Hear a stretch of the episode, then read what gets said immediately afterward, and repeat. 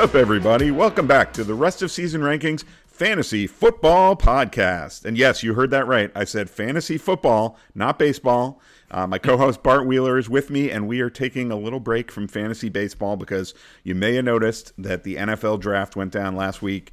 And if you play in a dynasty fantasy football league like Bart and I do, your rookie draft could already be underway. Ours is already underway and we have a lot to talk about. So we are have a busy schedule today, Bart. We're gonna go through team by team, looking at their draft picks, uh, how it affects the existing players on those teams, and then at the end, we're even going to do a little uh, recap of our own rookie draft just to give people a sense of when players are coming off the board.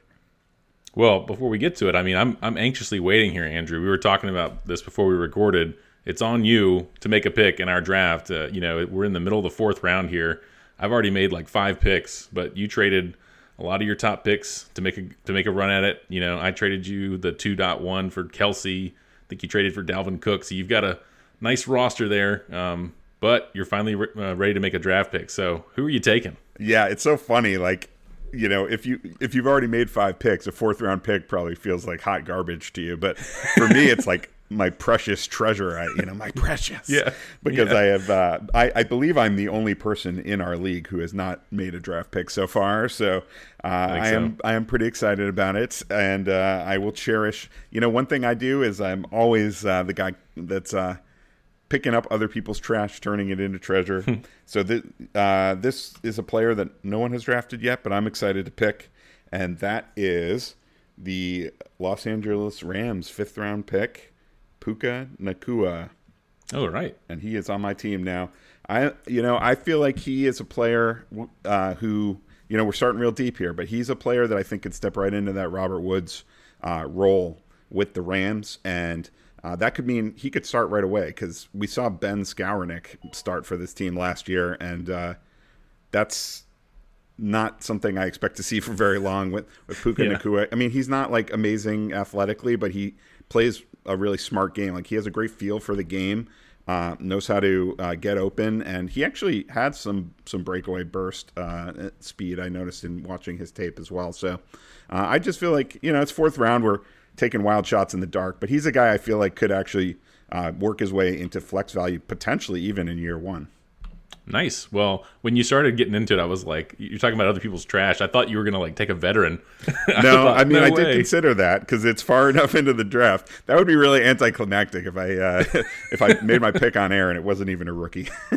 yeah, I know, right? Well, um, where do we want to start here? Let's. We are gonna go division by division, team by team. I think we said we were going to start in the AFC East. So uh, you want to get going with uh, the Bills? Yeah, let's do it. And we're going to talk about the picks here and the play. You know, uh, we're going to uh, evaluate the players, but we're also going to talk about the team's team context and how it affects the the veterans that are already on those teams. So we'll start with the Bills, and uh, they spent their first round pick on Dalton Kincaid, uh, who I think many people had as their top tight end on the board. Uh, he was the first tight end taken in the draft, and uh, I mean, this is you couldn't ask for a better landing spot, right? I mean.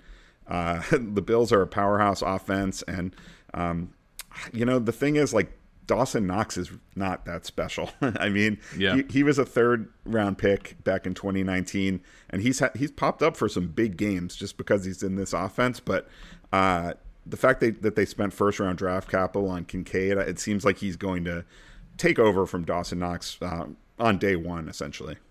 Yeah, I would think so too. Um, Knox, you know, he I feel like he he scored a lot of touchdowns. Uh, I I even I didn't mention this before we got started, but like I've even updated uh, my rankings, uh, you know, for redraft, and I don't do dynasty rankings, but I started doing that here, and I I moved I moved uh, Dawson Knox way down to like my tight end twenty, and I might even go even further. So like for redraft purposes, uh, for dynasty purposes, like Dawson Knox takes the biggest hit here with Kincaid coming for sure, like you said. Yeah, so it sounds like you would draft Kincaid over Dawson Knox in redraft. I think in redraft it's close because I mean, like for year one, I mean, tight ends do have a hard time, you know, adjusting. So like I could see them both being sort of like tight end twenty to twenty five. I think it for redraft purposes, especially for most people, like it's a onesie position. Like I probably am not going to draft either Bill, to be honest, in redraft. Mm-hmm.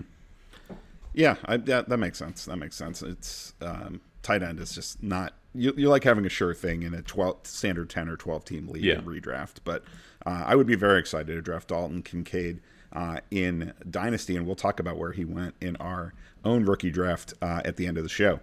Um, so other picks by the Bills, they uh, they bolstered the offensive line some, um, and uh, and uh, made made some picks uh, in in on defense, cornerback, linebacker. But uh, the other fantasy relevant potentially pick, and again, this is more for a deeper dynasty context. They did draft Justin Shorter uh, in the fifth round, uh, wide receiver. Uh, really huge, huge guy, uh, physical presence. Um, he's not a player that's getting a lot of hype, but uh, you promised me you wouldn't trade up uh, ahead of me. um, so he's a guy I may be taking uh, with my next pick at five one because uh, he really is in that Gabe Davis mold. I mean, they're they're very similar Yeah. players to me because they're they're freaks of nature athletically, but inconsistent performers. Um, so I, I could see a scenario. I mean, Gabe Davis himself was only a fourth round pick, so I could see a scenario where Justin Shorter um, replaces Gabe Davis at some point down the line, and um, just like we were kind of talking about with Dalton Kincaid, like anyone in this offense is interesting just because of Josh Allen. For sure. And uh, a little bit of a misnomer here. His name is shorter and he's 6'4. Like you said, he's a big guy. And yeah, Gabe Davis, when you look, start looking at contracts, like Diggs is pretty locked in there. Um, and then they have the second year guy, Khalil Shakir, who's going to kind of step into the slot role uh, there with, uh, you know, Jamison Crowder gone. And of course, Cole Beasley's long gone. So yeah, I think it, it's it's a nice like dynasty pick. It might not pay off like year one, but next year maybe, or you know, year after. Like if if Gabe Davis is gone, he could he could fill that role. So yeah, I like it, and no, I won't. I won't steal it from you. I, I've already gotten like three wide receivers, so I'm good there. okay, fair enough. I know you and I had talked about a Gabe Davis trade a couple times uh, in the past, so uh, I think Yeah. I had mentioned to you I was a little um, less in, excited to trade for him now than I was in season last year because I felt like he was in, in a in a great situation last year. I just don't know how long he'll be in that situation. I feel like he needs to have more consistency in his game if he wants to be that that main wide receiver opposite Stefon Diggs for the long term. yep, for sure. Uh, now at running back here with Buffalo, real quick, they did not draft a running back, so that seems to be good news for James Cook. Uh, they did pick up Damien Harris, of course, in free agency, and then they, uh, I believe, shortly before the draft, also added Latavius Murray, who surprisingly showed some juice in his legs last season. So um, it seems like they've got plenty of, of, of horses in the stable and in the backfield there. Um, you know, I feel like some people are getting pretty uh, gung ho about James Cook, thinking maybe he's gonna, um, you know, be a clear lead back here. I, I don't know. I still feel like Damien Harris could be pretty involved on the early downs, and and Cook um, will be more of that pass catching back. What do you think? Yeah, I love James Cook before free agency, and then when Damien Harris was added, that really threw a wet blanket on it for me because Harris is still, I mean, you know, real, he's a solid player, you know, and like the Patriots love to use all sorts of different backs and utilize them a certain way. I think he could sort of be a little bit more of a hammer there, and yeah, Cook will be catching the passes. Latavius Murray is someone who may be rostered in leagues at some point in time during the 2023 season, but yeah, um, I, I'm, I'm a little less excited for James Cook. I think I got really excited about him. Like I said before free agency, I moved him way up, and then I've kind of backed off a little bit. But I still see James Cook as sort of like a middle to low end RB two for sure. Yeah, I mean, I drafted him in our dynasty league initially, and I had some hope that he could be a between the tackles runner as well. But it just seems like the Bills have never, never really envisioned him that way. I mean, they they said when they drafted him that that they got him for a niche role as a pass catcher, and then uh, the fact that they immediately replaced Devin Singletary with Damien Harris suggests once again that they're not looking at him as an every down back. But that doesn't mean he can't be useful in fantasy. Right, right. Uh, so moving on to the next team, the Miami Dolphins.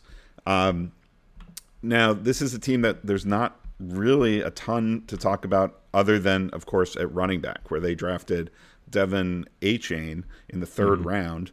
Uh, uh, you know they brought back Raheem Mostert and Jeff Wilson, who were both very effective last season when healthy, uh, which is kind of the story for those two guys. I mean, it's it's San Francisco. Uh, east, you know, or south, or whatever Yeah. it may be. But um, you know, those guys have been very uh, productive in that offense. Um, but Achane, of course, brings another dynamic. Um, just uh, Although you know Mostert is an incredibly fast runner as well, but Achane's just got amazing speed. Uh, what do you expect from him? Yeah, I think uh, when you look at those those two veterans, they did bring them both back on two year contracts. So like they're not going anywhere for this year. I, I could see them getting out of maybe one of those for next year. Um, Achane is a little bit of a small guy, but he's super fast and yeah, can you know should be able like you said it's it's the 49ers east or south and so that zone blocking scheme he can he should be able to find some holes uh, similar to how Mostert does. Like they've they've got speed. I think he'll be involved uh, as a rookie. I think you'll really start maybe paying dividends next year if someone like Mostert you know he'll be like 32 you know maybe he gets aged out and gets cut or something. So I, that's where I could really see it. Like for dynasty I think he's a really good pick and you know he's a guy who was you know like a pretty locked in like second rounder and then has moved up. I think he even went toward the end of the first in ours. So yeah, he's he's moving up quite a bit um, based on the landing spot. One of the best landing spots I'd say uh, for any running back. Yeah, I do love the landing spot. I have some questions about the player though. Um, he's 5'9", 188. Um, yeah. We don't see a lot of players that size handle huge workloads in the NFL. Um, you know, the comp that you hear about with De'Von Achane is Chris Johnson. So that's kind of the ceiling, which yeah. is a pretty good ceiling considering he had a sure. 2,000 yard rushing season. Uh, and I, you know, I know Mike McDaniel's going to put him in really uh, favorable situations to succeed. I just don't know if um, he's going to get enough touches to be like that consistent every week uh, start fantasy starter, or if he's going to be more of like a boomer bust kind of a player. You know, I, to me that's the yeah. thing I'm curious about because I I guarantee he's going to break a few long touchdowns during the season. Um, but the question is, is he going to get enough touches week in and week out, especially in year one? Uh, like you said, if you know once Mostert gets hurt or, or or traded or released or whatever the case may be, then then you might have a different situation. But um, I, I, I just I wonder about the consistency with a player of his stature. Yeah, the other person who the Dolphins drafted here, Elijah Higgins. Uh, there were a couple of receiver, receivers in this draft out of Stanford. Uh, he's 6'3", 235. I'm looking at Ourlads uh, at their depth chart, and they're actually listing him as a tight end. So hmm. you know, it's it'll be interesting to see where he slots in. I, tight end was a position that I looked at with Mike Gesicki gone. That I thought, well, if they did draft a tight end, it could be interesting. But again, even Mike Gesicki didn't really do anything for fantasy in Mike McDaniel's offense. So like this is not something that I'm really looking at, but if it is a if it is someone who develops as a tight end, it could be somewhat interesting for the deepest of leagues. Yeah, he's re- he's really a deep pick. He probably won't even get drafted in, in our five round rookie draft, but uh, definitely yeah, I wouldn't think so. File away just because it's the Dolphins. You know, this team is just a very well run offense that gets the most out of their players. So um, you know, it's interesting that they didn't draft um, any other uh, wide receivers. Um, so, you know, the the third wide receiver spot there uh, is probably also going to be something to watch because they don't really have uh, a lot uh, there, unless uh, unless you are really big on uh, Cedric Wilson or think that Robbie Anderson is the chosen one. I I am not, and you know they only had four picks, so that's we got to cut them a little bit of slack here. You know they couldn't pick every every they couldn't. I mean some teams have like 10, 12 picks, but the Dolphins they had that forfeited first rounder, and they just they didn't have like you in our dynasty league. They just they don't have a lot of picks, Andrew. Yeah, yeah. hey, well that's a sign of a good team. uh, so moving on to the Patriots. Um, now the Patriots uh, they they drafted a wide receiver, Kayshon Boutte, in the 6th mm-hmm. round. Um, they also drafted uh, Demario Douglas in the sixth round. Uh, I think Boutte is the one who's been getting a little bit more helium uh, in fantasy circles, although even he is kind of more of like a maybe a fourth round rookie pick, something like that. Um, what what are your thoughts on him? On Boutte? Yeah.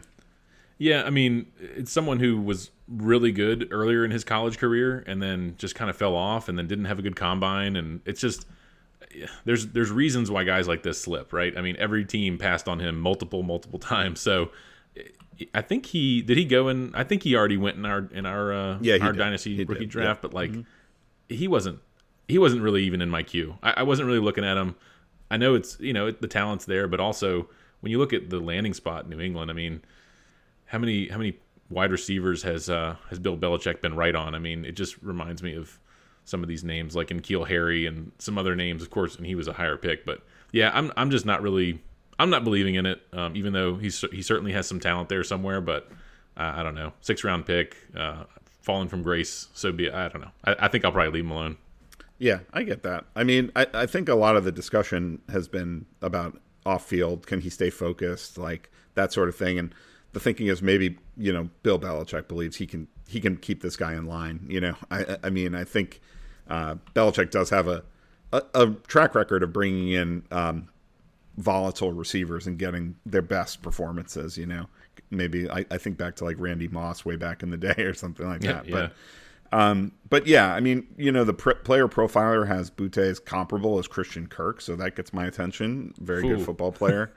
uh, Yeah. but you know, that's based on workout metrics, not not based on production, because uh, Boutte, yeah, I mean, he his best season in college was his first season, and even then, only 735 receiving yards. So, uh, you know, it's tough to it's tough to um, get a lot of looks at LSU. It's a it's a loaded team, but even so, I mean, uh, he's a player that's more about projection than than production.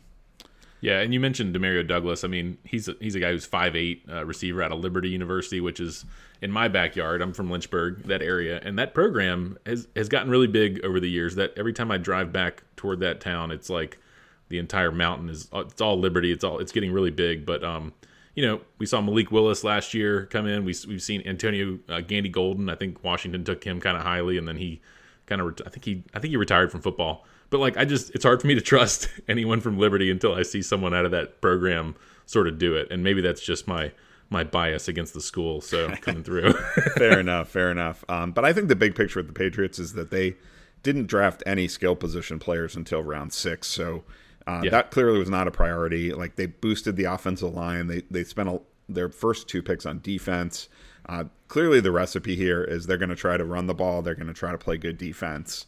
That's how they're going to try to win games. So, not great news for Mac Jones. Uh, maybe for R- Rhamondre Stevenson, but uh, he might be the only fantasy relevant player on this team uh, next season. That's entirely possible, at Could least be. in redraft. Yeah, I mean Ju- people are going to draft Juju, but yeah, he he might not be he might not have any kind of value. Definitely not like what he had in Kansas City. Right. All right. Let's uh, finish off the AFC East with the new look New York Jets, the Yeah. Aaron Rodgers led New York Jets. Uh, and in the draft, um, this is a team that uh, didn't didn't do a ton uh, in terms of fantasy relevant picks, but uh, Israel Abanikanda was a player that had gotten a fair amount of hype in the fantasy dynasty circles prior to the draft. Um, but this was not a good landing spot for him. We don't know about Breece Hall's uh, ETA in terms of when he'll come back from that injury, but it, it should be sometime during this season. And uh, once that happens, he's obviously the alpha. And then they still have Zonovan Knight and Michael Carter around as well. So it's going to be tough for Abanikanda to get uh, consistent snaps and touches in this offense. For sure. I mean, he's young, and for Dynasty, it, it might be a long play with him, but I have Michael Carter and uh, Bam Knight on my Dynasty League, and I've been on, on my roster, and I've been trying to see if the the Breece Hall manager wants any piece of it, and he's like, nah, you know, there's there's too much going on there now, so it's it's it's kind of hard to figure out. But as we as we get closer to you know training camps in week one, it'll it'll clear up a little bit, I would think, and and yeah, Breece Hall might not be ready, so uh, all these guys might have some kind of value. We'll, we'll have to wait and see. Yeah, I mean, once Hall's back, I would have to think one of these guys is either going to get released or traded. But um, Yeah. if that's not in time for week one, we could see all three of them on the active roster to begin the season. Um, and then you know, wide receiver. I mean, this team just keeps bringing in uh, these these Packer veterans, right? I mean, Randall they brought Cobb. in Allen Lazard. They just brought in Randall Cobb again as well. Now, um, Yeah. they also added Mecole Hardman this offseason. So the draft wasn't really uh, where they were looking to add it to the wide receiver room. They they did sign some undrafted free agents, but I don't think there's anyone we really need to uh, weigh in on here. No, I, I would agree. But I, I will say I did notice that a couple picks have been made, so it is going to be back on you to make your first pick of round five uh, when the time comes, Andrew. I know I did notice that out of the corner of my eye. we'll see. yeah, All right, let's move to the AFC North now. We'll start with the Ravens. Uh, Lamar Jackson just inked his new contract, so that is set in stone now. And I got to say, as someone that has Lamar in Dynasty, I'm feeling pretty uh, excited about what this season could look like for him. Uh, you know the the Ravens went out and drafted Zay Flowers, who I know you're you're a big fan of. You you took him in oh, yeah. our rookie draft or traded up to get him, right? And uh, he's he they took him in the first round. Um, they also brought in Odell Beckham Jr. of course on a, a very uh, hefty one year contract. Uh, and yeah, I mean this this is looking like a um, pretty loaded, you know, with Rashod Bateman and uh, Mark Andrews still around as well. Pretty loaded uh, uh, collection of receivers from Lamar compared to years past. Absolutely. And Lamar said something today in like a press conference that he wants to throw for like 6,000 yards with this group. So, yeah, you've got to be feeling good about that. And yeah, I like I like Zay Flowers. I had the I had the 2.1 uh, that I got for Kelce and then yeah, I traded him and I traded that pick and Baker Mayfield essentially to move up a couple spots and grab Zay Flowers cuz I just really wanted, you know, he fell a few spots, you know, where I thought he might go in our in our draft and I just I, I really like it. I mean, Bateman you know, obviously couldn't stay healthy last year. I think he's a nice like buy low and redraft uh, or dynasty for that matter. Um, Bateman because you know they just drafted Zay Flowers, um, but I, I, like Flowers in his own right. Odell Beckham I've never been a big fan of. I feel like he had you know one or two good seasons, one great catch, right? That he gets. I don't know. I feel like he's just lived off that catch, man. Um, he but, certainly hasn't looked like himself in, in recent years with the injuries, but I, I don't know. Right. I feel like Beckham is probably um, going to get more targets than Flowers in this season, but um, yeah. assuming he stays healthy, which again is an assumption that may not hold true. But uh, but yeah, I agree. I like Flowers as a player, and I think that like you know it's kind of an outdated thinking to be like, oh, we don't want players going to Baltimore because uh, they brought in a new offensive coordinator in Todd Monken, who's a a pass happy, creative offensive yeah. coordinator. Um, so they could run a very different offense this season with all these weapons that they have. And um, you know, even if Flowers takes a little time to develop, I think it's it's a solid landing spot for him. And um, you know, he and Bateman could form a, a, really nice tandem for a long time for this team. Yeah, and uh, again, their very first pick in the first round was wide receiver, and then they took you know linebackers and you know offensive linemen. They didn't take a running back, so you know I'm going to be back on J.K. Dobbins like in a big way this year. And you know, even to a lesser extent, Gus Edwards uh, they did re-sign Justice Hill, who I dropped in our dynasty league. Like I'm not really holding out much hope there, but again, Gus Edwards is going to be underappreciated as well in redraft. And this offensive line, if they're healthy, man, they're like pretty much all together. These are some. This is a great offensive line. And uh, while we were just talking about Lamar throwing for six thousand yards, I don't think that will happen.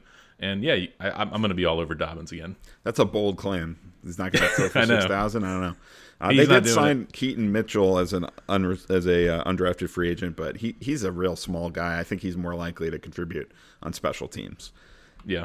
Um. So next team up is the Cincinnati Bengals, and uh, the Bengals uh, have had some interesting contract discussions with Joe Mixon. Um, there's been, you know, Mixon and um, Dalvin Cook both have sort of been in limbo for a lot of this offseason. Uh, mm-hmm. Just wondering how long they're going to stick around with their with their current teams, and um, you know, at this point, I think it looks pretty likely that they'll both be uh, their starting running back for their teams this season. But uh, the Beng- the Bengals did go out and get a uh, a heir apparent to Joe Mixon in the fifth round, drafting Chase Brown. Uh, now I say heir apparent. I mean it was a fifth round pick, so there's there's certainly no guarantees there. But um, this is the running back position we're talking about. So um, you know, it's not a position that you necessarily need to spend an early pick to get a guy who can be an impact player. And you know, Chase Brown is a guy who has great measurables. I mean, he like you look at his workout metrics and he's like 90th percentile or higher in 40 yard dash, speed score, burst score, uh, bench press. Like he's just a he's the according to player profile the fifth most uh, athletic running back in this class. Um, so I think that's kind of like a big selling point for him. Um, he does have back to back 1,000 yard rushing seasons uh, in the Big Ten, which is uh, an accomplishment, and actually 1,643 rushing yards last season um, for the Illini. So that's that's pretty impressive. Um, what do you think about him? Well, I like him a lot. I drafted him in our in our league in the third round. I know. Yeah. I mean, I, honestly, like I drafted running backs back to back in rounds two and three. Uh, and honestly, I could have taken Chase Brown in round two. Uh, I was I was happy to get him in the middle of the third round, and yeah, like he's got a couple of six round draft picks in front of him, basically as not not talking about Joe Mixon, but Trayveon Williams, Chris Evans, who was inactive a lot last year, and Trayveon Williams. I mean, these guys have had their chances. Like Joe Mixon has been hurt. You know, the end of a couple seasons ago, he missed like the whole second half of the year with that foot injury that like they were stringing us along, thinking. I mean, I don't even think he hit the IR. And then, I mean, these guys have gotten some run. So I think I, that's what I, I, when I saw Chase Brown, I thought this is someone who, if Mixon has these legal troubles or if they get rid of him next year or whatever, like he could step in. He could be the backup this year. He might be the starter next year. I just love the opportunity with running backs. I want to see a path maybe in a year or two. Um, whereas with wide receivers, you can wait a little bit longer. Yeah, no, that that absolutely makes sense. Um, speaking of wide receivers, the the Bengals did draft uh, Charlie Jones from Purdue uh, in mm-hmm. the fourth round, so um, decent draft capital for him. Uh, now he's you know he's small and probably profiles as a slot receiver. Uh, I mean, five eleven is not that short, but one seventy five, he's not a big yeah. guy.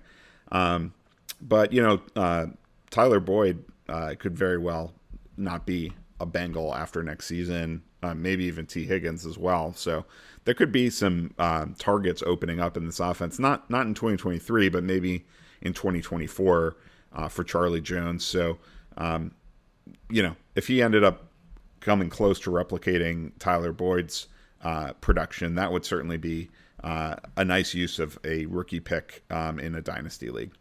For sure, and Joe Burrow isn't going anywhere. Uh, so yeah, nice. To, you know, you want to pair these guys with with with good quarterbacks. I mean, I think especially if you're in a draft and it's a tiebreaker, I would I would sort of default to someone who's playing with now a Lamar Jackson who's locked up, or you know some of these young quarterbacks who you, you just don't expect to really go anywhere. So yeah, I like it. Um, they also drafted Andrei Iosivas. gosh, I don't know, guy out of Princeton, um, six round pick.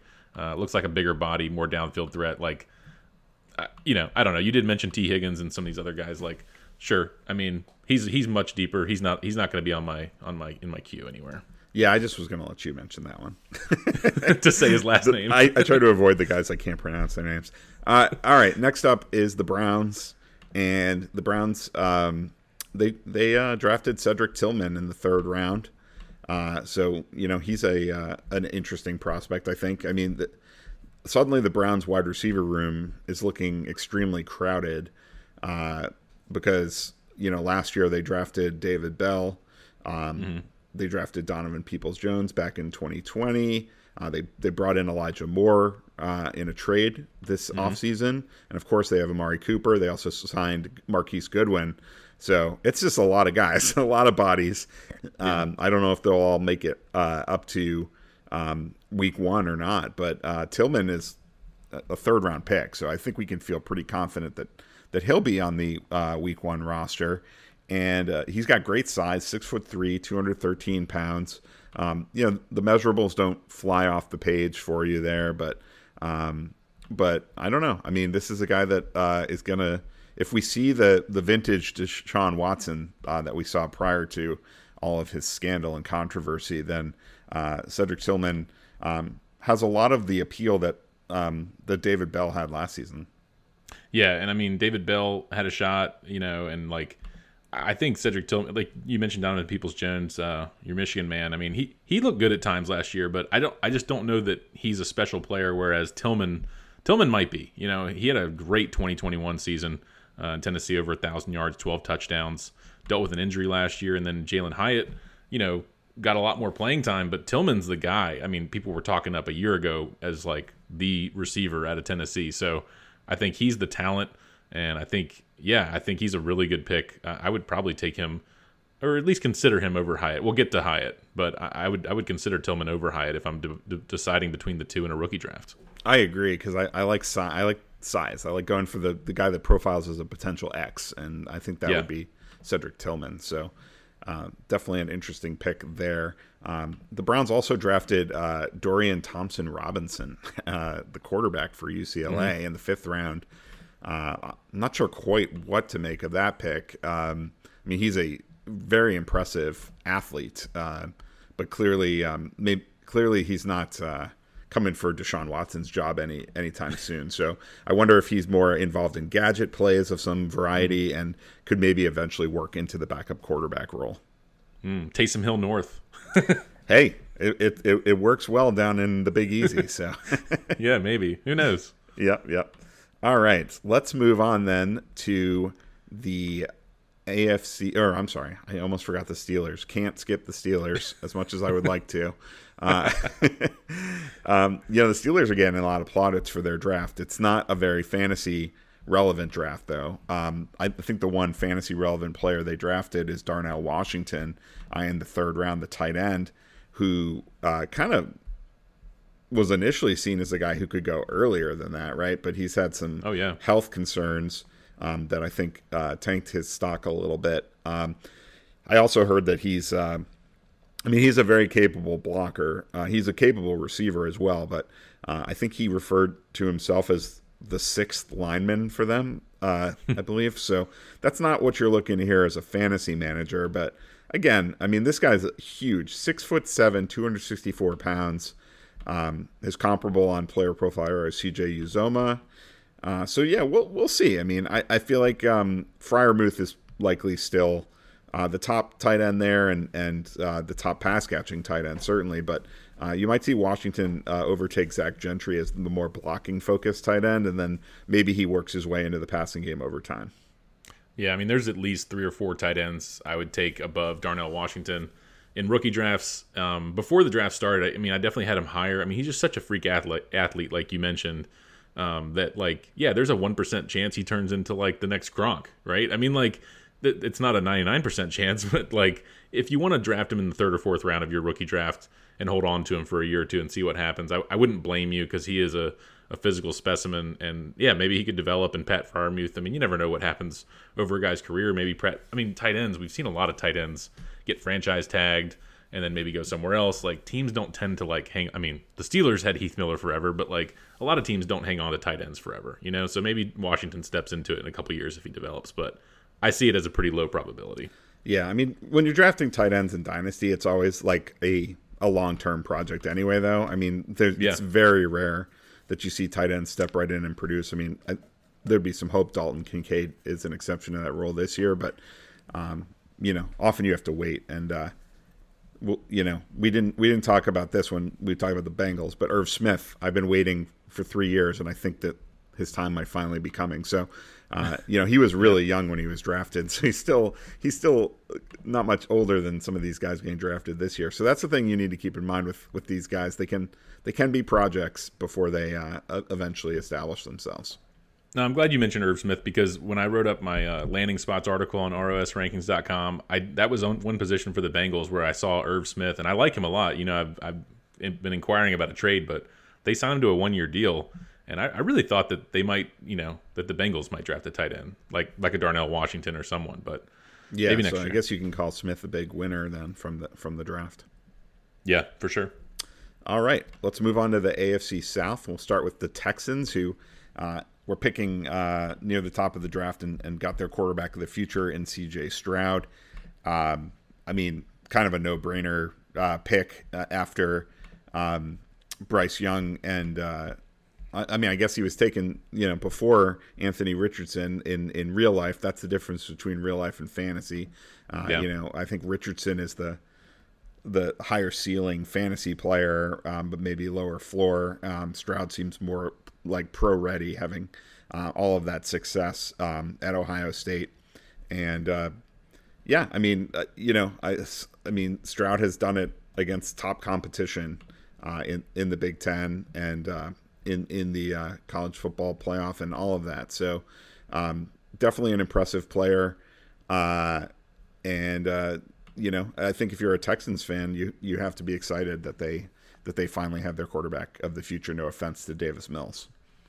and if you're a Texans fan, I mean, I know it's not fantasy relevant, but trading back up and getting Will Anderson's awesome too. I mean, they they they got the number two and three pick. I mean, granted, you, you sold a little bit of your future to get there, but like, if I'm a fan, you know, I, I'm getting excited about this year, and you know, I'm excited about Tank Dell, little little Tank. You know, he's five foot eight, 165 pounds out of Houston, but this dude produced, man. Uh, I'm, I'm, looking at ESPN.com right now, and the little blurb uh, says since the start since the start of 2021, no FBS receiver has more receiving yards or touchdown catches than Tank Dell. So like, not something I knew before the draft, before doing a little research. Um, but they used a third round pick on him, and yeah, he's small, but if you know they find ways to get him the ball, I'm I'm kind of I kind of like you know them selecting this this hometown Houston guy.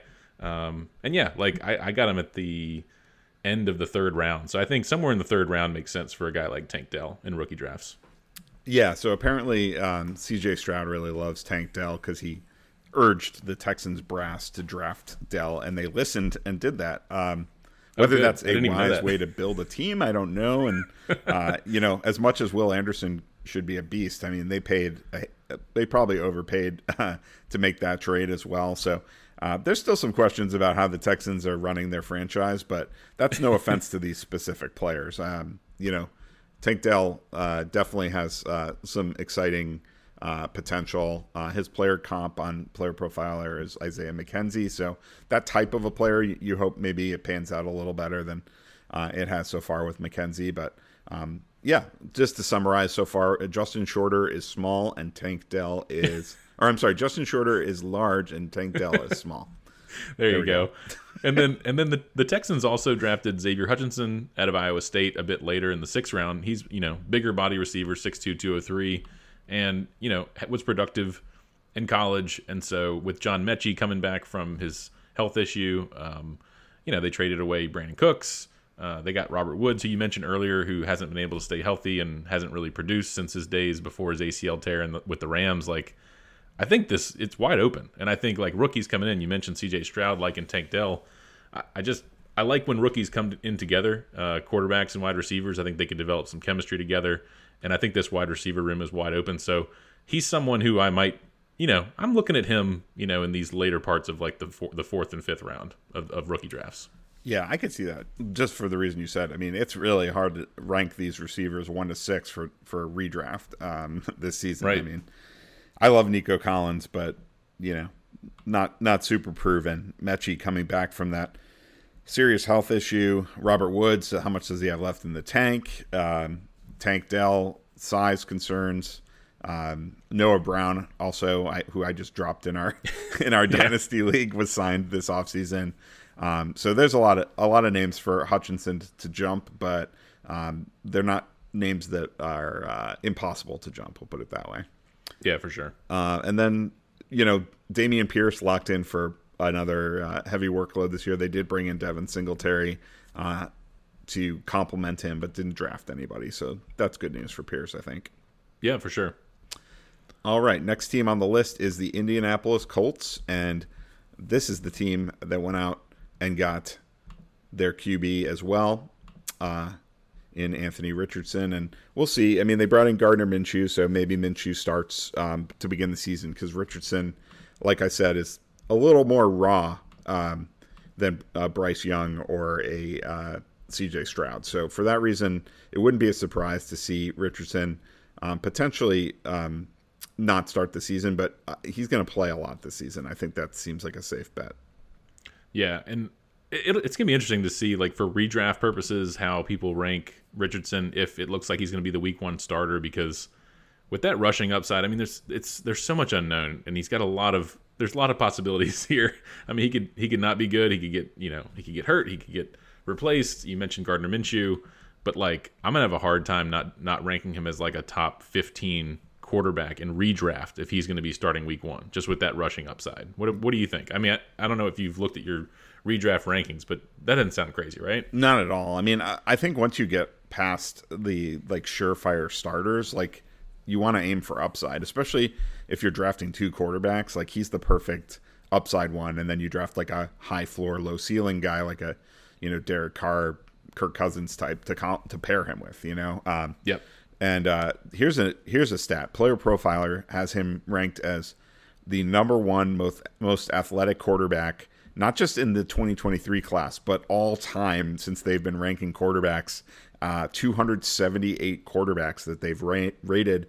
Uh, wow. And he is number one in athleticism. So, uh, and his comparable is Josh Allen. So, um, yeah, I uh, there's a lot of reason to be excited about uh, Anthony Richardson, yeah. and there's a lot of reason to there's a you know a pretty decent argument to take him uh, above uh, any of the other quarterbacks in um, in dynasty and in redraft. Honestly, sure. Yeah, I mean, I think I would. I know in our in our league, uh, Bryce Young uh, went went first. Bijan Robinson goes first in a lot of drafts, but it's it's not crazy if you have the first pick to take Richardson um, because yeah they've they've got the the Philly coach who came over there so worked with Hurts. Uh, they drafted Josh Downs uh, in the third round. Again, I like I like bringing in. I mean, their receiving group they have Michael Pittman. Um, you know they they got they lost Parris Campbell and some others, but like I know you like Jelani Woods a bit. You have him uh, in our dynasty league. They've they've got some weapons to grow, but it doesn't even really matter for fantasy purposes, right? Like he can do a lot with his legs, and that's you know that's what I mean. Justin Fields wasn't great last year, but he sure was great for fantasy, and I think Richardson can be that type of a player. Yeah, I mean, there's definitely And like. Lamar Jackson type of upside with him. Um, Yeah. and uh, yeah, I don't know how great it is for the pass catchers, um, for Pittman and and Woods and Alec Pierce and and even Downs who they drafted. Um, it just you know once Richardson takes over, it may not be a very high volume pass offense at least um, in the short term. Yeah, and uh, I'll mention too they drafted Evan Hull out of Northwestern, a running back in the fifth round. I think it's you know it's always good to just keep an eye on these these rookie running backs. Um, I mean, fifth round is not seventh round, you know, so it's it's something. And they have obviously they have Jonathan Taylor there, um, but you know behind him they've got guys like Zach Moss who they traded for, uh, Deon Jackson who's looked good at times, but like you know a year from now we might be looking at Evan Hull as being the backup. Probably not this year, but maybe next year. Yeah, it's certainly possible. I'm a big Deon Jackson fan. I've got him stashed away in our dynasty league. I think he's a good player, so I'm Yeah. not convinced that Hull is uh, is going to be a better player than him. I I do think he's probably a better player than Zach Moss, but uh, you know Zach Moss just seems to get those snaps anyway. he's he's tough, if nothing else. I guess you could say. Yeah, Uh, all right. Next on our list, we have the Jacksonville Jaguars. And the Jaguars, uh, they, I mean, they, they, they drafted the other tank. So, and you also drafted the other tank. You drafted both tanks. So, tell me about Tank Bigsby. Well, uh, you know, before I make a pick in our rookie draft, I often like go to Twitter and do a little, you know, watch a little film on guys and stuff. And in this case, I also asked a buddy of mine who went to Auburn. I'm like, "What do you think about Tank Bigsby?" And I feel like you can often, you know, get a lot of information from people who like watch every football game, right, for their college team where they went. And and and I think they'll give it to you straight too. I know you like you like Michigan guys, but I think you'll also you know you'll be realistic like after you watch guys right Yeah, So- like Chris Evans stinks.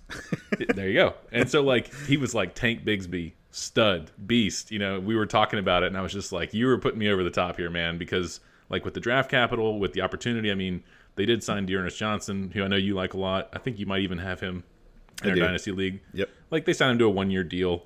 Um, I do think he's a good player, but like I think Tank Bigsby could complement ETN uh, really just right off the bat. I mean, using a third round pick on a guy, I do think he could be very productive. And then like ETN has not been, uh, you know, super healthy in his young career. So I just really like Bigsby. Like I said, him and uh, him and Brown out of um, for the Bengals. Like I could have Chase Brown. I could have switched them almost like you know with the middle of the second versus middle of the third. Anywhere in there, I'm fine taking either of those guys. Yeah, yeah. I, I, I mean, maybe I would um, slightly lean towards Brown just because of Mixon's status um, with the team. Like ETN is clearly the number one guy here, and he's going to be there for a while. Um, but he's not like a true bell cow. I mean, that I just don't think ETN.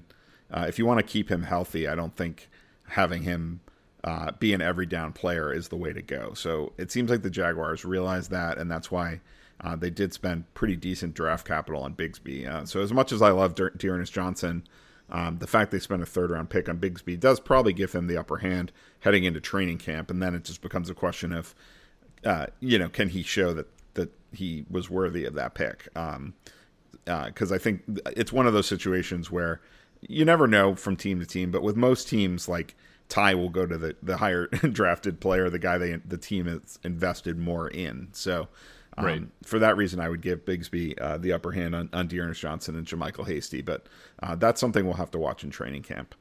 Yeah, and I know we've talked about a lot of tight ends so far, but the, the guy I'm I'm actually excited about, and I might get in the fifth round here if he if he lasts long enough. We'll see.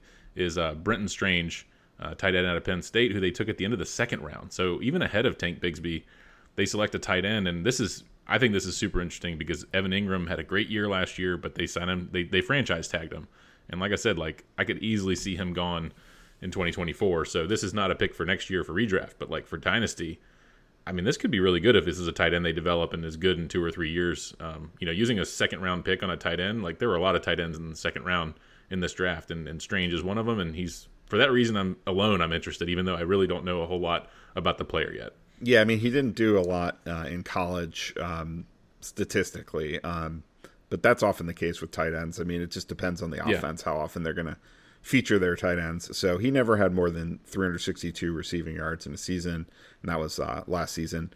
Um, but yeah, I mean that draft capital definitely speaks uh, volumes about um, how that team feels about him. And then, yep. what do you think about uh, Parker Washington, the wide receiver they took in the sixth round? Yeah, I mean, again, like another guy at Penn State, you know, 5'10, 204, seems to me like I mean, maybe he could be, you know, someone who develops into the Christian Kirk role. I mean, Christian Kirk they signed to a nice, a nice contract, um, but just building some depth there. I mean, like Zay Jones is someone who I never thought would have the year he did. Um, but yeah, he's 21 years old. He's young, so like for dynasty, it's really good to, you know, some of these guys coming out now are 23, 24 years old uh, after the COVID, you know, impact and guys transferring and all this. Like, so finding a guy who's really young is often you know just a little added bonus. So I always like to look at the age of these guys too. So just a, just a little added bonus. Give a, give a guy a little bit more time to develop there with with Trevor Lawrence. Yeah, I mean it's that's what it is for me. Really, it's just like it, you know if you feel like the Jaguars' offense is going to continue to uh, take a, a, step forward, then getting pieces of it becomes increasingly appealing. So that's the main yeah. argument for for Washington, as far as I'm concerned. He's not a guy I'm really targeting in my rookie draft, but um, but yeah, I mean, it, once you get fourth, fifth round, it's it's kind of you know pick your pick your uh, gamble of choice. So why not? Yep, sure. Uh, all right, Tennessee Titans. Uh, this team did not do a lot to um, add to their receiver room, which was surprising because they they have yeah. probably the worst receiver room in the NFL outside of Treylon Burks, uh, and they didn't uh, draft any receivers until the seventh round when they took Colton Dowell, who I know very little about. Um, they did, however, invest heavily at quarterback and running back, uh, which is where the intrigue is. They took Will Levis after he fell out of the first round. They grabbed him at the top of the second round uh, as the uh, clear heir apparent to Ryan Tannehill. I mean, I, I feel like that's uh, I shouldn't say clear. I mean, they did take Malik Willis in the third round last year, and now he already looks like he's on the way out. So you see, like these guys maybe get a brief audition and they need to show something, um, or the team uh, will go right back to the well again if they if they have high draft capital. Yeah, I mean, I would certainly draft Will Levis in a super flex uh, league like ours in the first round. I mean, like I, I, say certainly. I mean, like it's no sure thing. Like I mean, I drafted Desmond Ridder in the second round of our of our draft last year. Uh, I feel like Will Levis could be a similar type player. Um, but maybe I mean we thought coming into the draft he was potentially going to be like a top five player and go really high. And then there was that buzz about him being the number one pick. That whole Reddit thing was was crazy. But yeah, I don't know. Like I'm not. I don't necessarily think Will Levis is special. Um, and so like yeah, the thing I was shocked about was the receiver thing. Like I held on to Westbrook-Ikhine uh, in our dynasty league because literally I'm like, if they don't draft someone, I mean, I want to have like a warm body to potentially fill in at wide receiver. And not that he's some great talent either, but like you know they have Treylon Burks and him, and and who else? They have this kid from Tennessee Martin, like you said. I don't even know who's on their roster. Yeah, yeah. Uh, with Levis, like I, I, you know, I, I I don't hate him. Like I think he could he could be good. It's just the earlier the pick, the more job security they they're gonna walk into. You know, and the fact that yeah. he he fell to the second round instead of the first. Um, it just makes it a little a little less firm uh, ground because honestly, like the difference between going to the Colts or the Titans, like it doesn't feel like a huge difference to me. I mean, I do, I will acknowledge that that the the Colts probably have better passing game weapons right now than the Titans, but uh, you know, it's not it's not like the Colts are loaded either. So I mean, right. either of those landing spots would have been fairly similar. It's more the draft capital that that is uh, a little bit concerning, but I still think ultimately this is a good landing spot because Ryan Tannehill is you know, probably getting pretty close to the end of the line at this point. And uh, by the way, Player Profiler has their their comparable for Ryan Tannehill is Jaime Lannister, which cracked me up. Uh, oh man, I'm that's glad good. that they. I'm glad they put in some some funny ones for the the oldie uh, oldie but goodie players. That's Um, good. Well, um, what what about Tyjae Spears? Yeah. Because they, they took him in the third round, and you know it's it's nice. Like Hassan Haskins, uh, your boy there, uh, was not great last year, um, and I don't know. Like to me, the landing spot kind of stinks. Like for redraft, for sure. Um, for dynasty, it's sort of like we'll see. A lot of people thought Tyjae Spears could be a, like a bell cow back. Uh, you know, maybe year one, depending on his landing spot. Like if he had gone to Miami, I think people would be excited. Or you know, different. There, there's other spots, but like in Tennessee for redraft, it's almost like well, he's just a handcuff. And for dynasty, I don't know. What are your thoughts?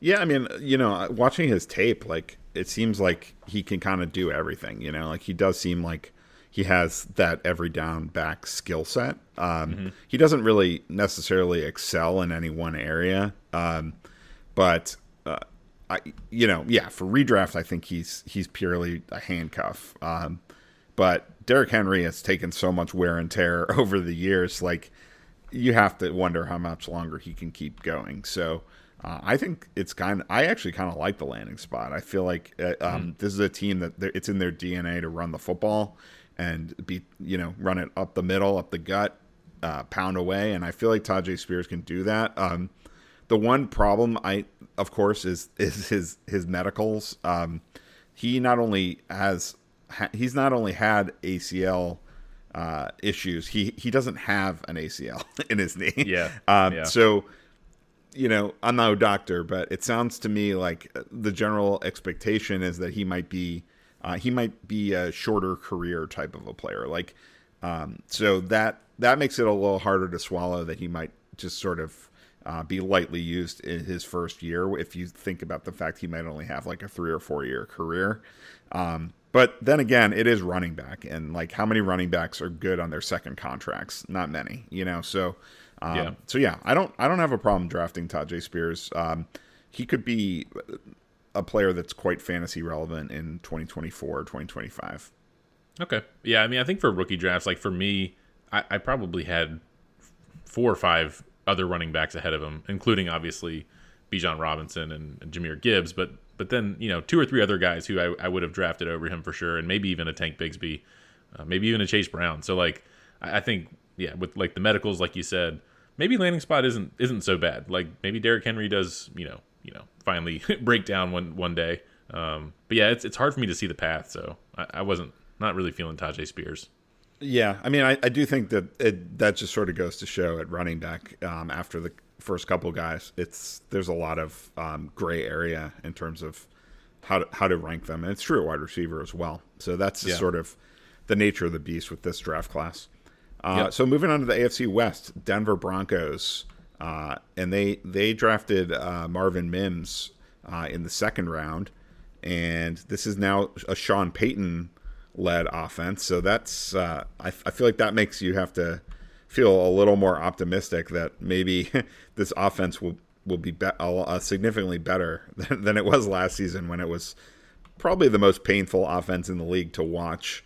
Um, you know the uh, the receiver room is is pretty full right now for Denver. Uh, you know they've of course got Jerry Jeudy and Courtland Sutton, and Tim Patrick should be back uh, this season as well. So uh, Mims is probably not going to start um, as a rookie, but I still kind of like this landing spot if you buy into the fact that Russell Wilson and uh, teaming up with Sean Payton could be a really good thing, and maybe maybe you know Wilson's still only what 34 or something like that. So there could be like a 5-year run where Russell Wilson gets back to being Russell Wilson and if that's the case, um, you know, guys like Courtland Sutton and Tim Patrick, maybe Jeudy's around for the long term, but the other two, I don't know how long they're to they're to be there. So I think Mims will uh, eventually get his chance to get some looks in this passing game.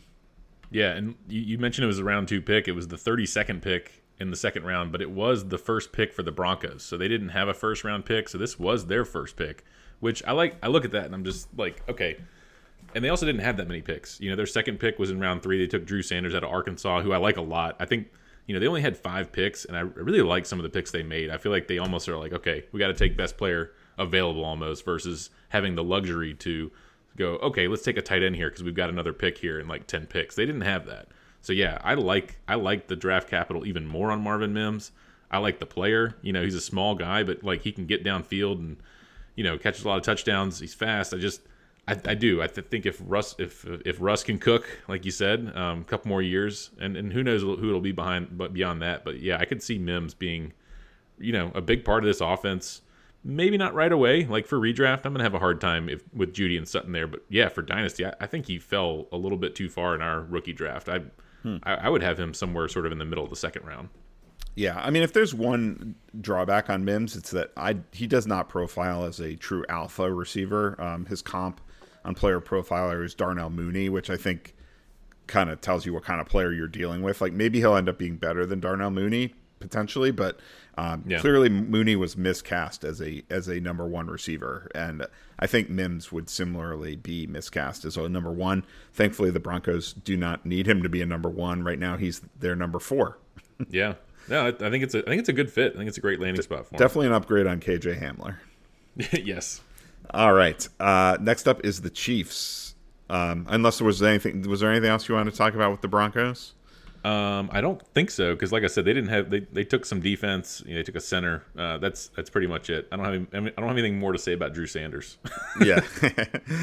All right, let's move on then um, to the Chiefs, and uh, the Chiefs took uh, Rashee Rice in the second round. Um, yeah. This is a prospect that I feel like people are there's like very mixed opinions about him. Uh, mm-hmm. But just going to going to the Chiefs immediately makes him an exciting player to consider in fantasy drafts. I mean, absolutely. You know, there's no Juju, there's no Mecole. Uh, Kadarius Toney can play like two games a year. I mean, Marquez Valdes-Scantling is like a downfield threat, and that's it. And even then, like he's not that good. I mean, this is just like wide open. I, I definitely considered Rashee Rice like right near the top of the second round. Um, you know, after after guys like Zay Flowers and some of these you know first rounders, I think you got to look at R- Rice as just the opportunity. If he's if he's good, I mean they used a, a high pick on him, and with Mahomes, yeah, there's a lot to like here. Um, he's got every opportunity to be like a number one receiver with Mahomes here. So I I love all that. Yeah, although I will say uh, just a couple words of caution about that. like one, I, I, do still believe that like when in dynasty you want to value like the player's talent over the situation, especially for wide receivers. Um, and the other thing is just even the situation. I mean, the Chiefs were maddening, maddeningly frustrating last year with how much they spread the ball around. Yeah. You know, and I'm not sure that that's going to change anytime soon. I mean, basically, ever since Tyreek Hill left, Travis Kelce has been the only reliable pass catcher unless you count Jerick McKinnon in this offense, you know. So, and there's been other guys that have just kind of been a little disappointing. I mean, Mecole Hardman was disappointing. Uh, Skyy Moore last year wasn't a big factor. So, uh, yeah, I don't know. I like. I feel like the offense is going to succeed no matter who. It's almost like what the Packers used to do with Aaron Rodgers, just like not surround him with that much. Uh, with that many uh, star players or anything, I mean, he could still make it work. Like Patrick Mahomes could make it work with anyone, uh, but like you know, right now it's it looks like a a, a hard uh, a hard uh, depth chart to navigate um, in terms of fantasy value. Yeah, and you know, for like for redraft, like I said, I've already updated my rankings a little bit. I moved him way up based on landing spot for redraft. You know, even ahead of someone like Quentin Johnson or Johnston, I should say, for the Chargers, uh, who we'll get to in a second, who was drafted well ahead, who I think is a better talent and better dynasty pick for sure, or right. you know, in my mind, not for sure, but yeah, know, no, I, I, think he is. Yeah, but but for redraft, I think Rice uh, makes a lot more sense uh, with that with that room for 20, 2023. Yeah, and I do. There are things I like about Rice. I mean, I think he has pretty decent size, um, and his burst score was in the 95th percentile. So um, that that means like it doesn't necessarily show up in his in his straight line speed, which is just kind of middle of the pack, but like his ability, his jumping ability and ability to sort of explode uh, from a set position is, is strong. So, um, so yeah, I think uh, his catch radius was also really strong. So there are definitely some some intriguing skill sets that he brings to the table. I mean, he had a pretty quiet college career until last season when he exploded for 1,355 uh, yards and 10 touchdowns. So um, that you know, some some people like to see it more than one year in college from these prospects, but uh, that's that's not a huge sticking point for me. Yeah, and I'll just say real quick, they didn't draft a running back, but they did re-sign Jerick McKinnon, I think yesterday or this week. So that that room is that running back room is going to look pretty similar to last year with Pacheco, and you know if Clyde Edwards-Helaire can stay healthy, maybe he'll be involved a little bit, but he's almost like the third option now. And uh, no Ronald Jones anymore. He's in Dallas. yeah, but, uh, they did sign Deneric Prince as an undrafted free agent. I mean, that's a super deep sleeper, but hmm. um, I, I, think the McKinnon uh, signing does throw some cold water on Prince. But we have to remember Pacheco himself was a seventh round pick, so uh, yeah. Andy Reid is not afraid uh, to go deep down the depth chart to find the guy who's running with the most explosiveness at any given moment. So just something yeah. to keep in mind as you're watching training camp this year. Yeah, good point. Good point. All right. Uh, now we will go to the Raiders. And uh, the Raiders, of course, drafted a tight end in the second round, Michael Mayer. Uh, mm-hmm. I, what do you What are your thoughts on him?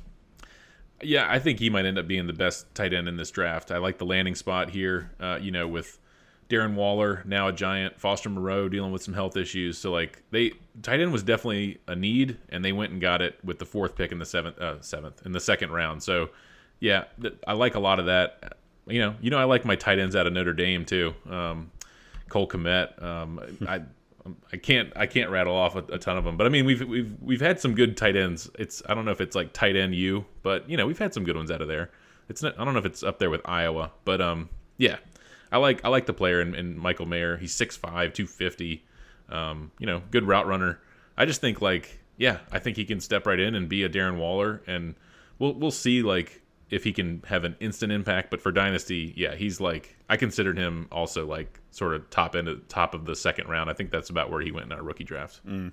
He's got really good size, but he's not very athletic. Uh, his comparable is Zach Ertz, so like that's kind of like what you hope for because Zach Ertz has had a really great career with limited yeah. athleticism. You know, um, so I, like to me that's kind of the upside is Zach Ertz uh, with Michael Mayer. I do think it's a good landing spot. Certainly, I mean the the depth chart uh, is pretty wide open. They did bring in Austin Hooper, but I mean, I you know I could still see uh, Mayer taking over for him relatively soon. And uh, Jimmy Garoppolo is a is a quarterback with a history, of course, of uh, throwing to his tight ends. Um, George Kittle, of course, had yeah. lots of success with Jimmy G. So, um, so yeah, I think it's a good landing spot for for Mayer. Um, again, betting on tight ends in year one is a is a dicey proposition, but um, there's certainly at least a path for him to to make a pretty quick impact. Uh, and then what about Tre, Trey Tur- Tucker? I want to say Trea Turner, wrong sport. Tre Tucker in the third round. What do you think about him? Yeah, I mean it's it's hard. I mean, I mentioned Tank Dell and some of these guys. It's, it's hard to get excited about some of these small guys. You know, 5'9", 182 um, out of Cincinnati. But you know, I, I think he's you know year one with receivers. You often see like them be special teams guys I think with you'll probably see that with him, especially with the depth chart. You know, they, they've got a lot of receivers there already. Um, so like I just I don't really see him breaking through, especially not for redraft. Um, for dynasty, I don't think he's gone yet in our rookie draft, so he's not someone I'm really excited about. Um, I don't really know enough about him to be honest, and like to, to draft a small receiver out of a, somewhat of a small school.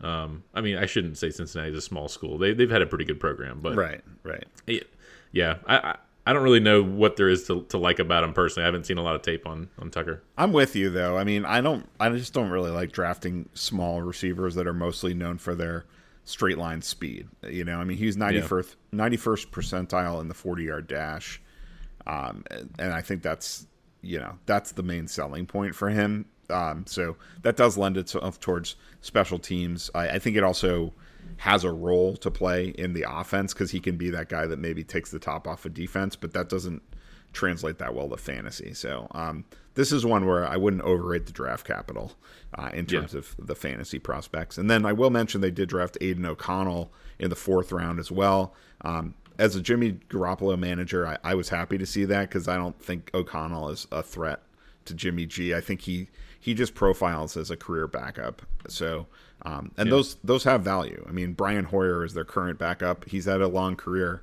as a as a career backup, and I think Aidan O'Connell might be able to do the same thing because um, he can run the offense. You know, he doesn't have any explosive uh, skills, like you know, not the strongest arm, not super fast, any of that. Uh, but but he's got the the head for the game, and uh, you know, he's one of these guys that uh, if he was thrown into the fire uh, in the fourth quarter of a close game, like he might be able to handle the job. Uh, yeah, and one, one other thing I'll point out is they didn't draft a running back. They had nine picks, so I think Zamir White uh, in Dynasty is a good buy if if you can get if you can get him. Uh, I, you know, I'm sure whoever has him probably thinks the same thing. But you know, Josh Jacobs was brought back on the franchise tag, and you know, Ameer Abdullah and some other guys are there. But like Zamir White didn't get a whole lot of playing time last year, but they drafted him in what was it the fourth round or something last year, and the fact that they didn't add anyone and had nine picks I think speaks volumes there, and he could be someone in 2024 who could, you know, at least be sort of like the between the tackles, you know, goal line guy, that kind of thing for Zamir White. Yeah, no, I totally agree. And you know, we were just talking on our baseball show last week about how I love post type sleepers. So, oh yeah, he he fits the bill. yep. All right, well, we'll wrap up the AFC with the Los Angeles Chargers, and we talked a little bit already about Quentin Johnston. They took him in the first round. Uh, and you know he's the kind of receiver that I get excited about because he definitely uh, profiles as, as as a potential X receiver. I mean, he's he's a big, big dude. Um, mm-hmm. You know, I do think it's a little interesting that they um, that they went in that direction, given that uh, Mike Williams is younger than Keenan Allen. so, um, you know, I, I, I feel like Quentin Johnston is more of a he's Quentin Johnston's more of like a, a, a Mike Williams replacement than a Keenan Allen replacement, if that makes sense. So oh, it seems sure, like yeah. they they pr- prioritized that more. Um, now, of course, they run three wide sets a lot, so like all three, like they can play all three of them. Um, but long term, like that's where I kind of see Johnston uh, going is, is stepping in for Williams. Um, that that will be what you're hoping for if you draft him. That that he eventually has the kind of fantasy value that Mike Williams has now. Yeah, and it's like I said with talking about having Rashee Rice over Johnston in redraft. I think it's going to be hard for me to move Johnston up in redraft just because those two guys are there. But for dynasty, yeah, I like the talent and I like the fact that uh, Mike Williams and Keenan Allen both you know are on contracts where they have a couple more years there. And then, you know, when you start looking at 2025 and down the road, I mean, Johnston could emerge sooner than then, but he, he I think he has some really good long term value in Dynasty, and that's why he's going in the first round. Yeah, he's another prospect that there's some mixed reviews on. Like, I think his route running maybe not considered the best, but those are things that maybe he can uh, fine tune over time. Yeah. Uh, and then they did also draft uh, Derius Davis. Um, so I don't, I don't know. Maybe maybe he is the guy that would profile more uh, as a uh, as a eventual uh, replacement for Keenan Allen. But I, again, like a fourth round receiver, I think it's very much up in the air um, what kind of long term uh, role he'd have, and he's also very undersized, so um, not a player I'm targeting in rookie drafts. Yeah, and they drafted their quarterback, Max Duggan, out of TCU. They just they brought them all. it's it's crazy. Like he's I coming mean, for Easton Stick's job. yeah, so I mean, I'm I'm not too excited about either of those guys either uh, for dynasty. But yeah, Dar- Derius Davis, smaller uh, slot guy, but like like uh, Tucker for the for the Raiders, I kind of see him as just sort of like a special teams guy at first, and who knows if, what he'll be long term. You know. Right, and then we should note um, they didn't draft any running backs. Um, so Austin Ekeler, there's been some questions about would he would he stick with this team or not, um, mm-hmm. and it certainly seems like you know, much like Mixon and, and Dalvin Cook, a lot of noise, but it seems like all these guys are are gonna stick with their original team and probably have good seasons. Yeah, I mean these guys just want to get paid. You know, can't blame them. yeah, unfortunately, they play the wrong position to get paid. Absolutely. All right, let's move to the NFC. We'll start in the NFC East uh, with the Dallas Cowboys, and the Cowboys wisely uh, invested heavily in Michigan Wolverines, uh, Mazi Smith uh, in the first round, and then Luke Schoonmaker in the second. Uh, we won't talk about Mazi since he's a defensive player, but uh, and the, we know the Cowboys' defense is already excellent for fantasy purposes. But how about Luke yeah. Schoonmaker? Uh, second round. that was earlier than I think a lot of people were expecting him to go. Um, yeah. You know, he's as someone that watched every Michigan game last season, um, I, I, he was a reliable receiver. That's what I'll say about Luke Schoonmaker. Very reliable. Um, his workout metrics are actually surprisingly high. Like looking at them, he's 85th percentile or, or higher in 40 yard dash, speed score, burst score, agility, and catch radius. Like I, I couldn't tell any of that from watching him play. Like he, he looked more like a sort of classic, you know, traditional tight end, I guess you could say, who can make yeah. catches over the middle of the field, but isn't going to like, you know, break one for a long touchdown or anything like that. So, um, and he's yeah, you know, I'll point out he's 24 years old uh, and uh, going on 25, so he's definitely old for a prospect. Uh, his comp is Daniel Bellinger, so that's not not awful. Um, yeah. Draft capital is certainly nice, and the offense that he's walking into uh, is certainly nice as well. I mean, this is a team that just lost Dalton Schultz, so um, that that depth chart's pretty wide open, and it's a, a good offense with Dak Prescott under center.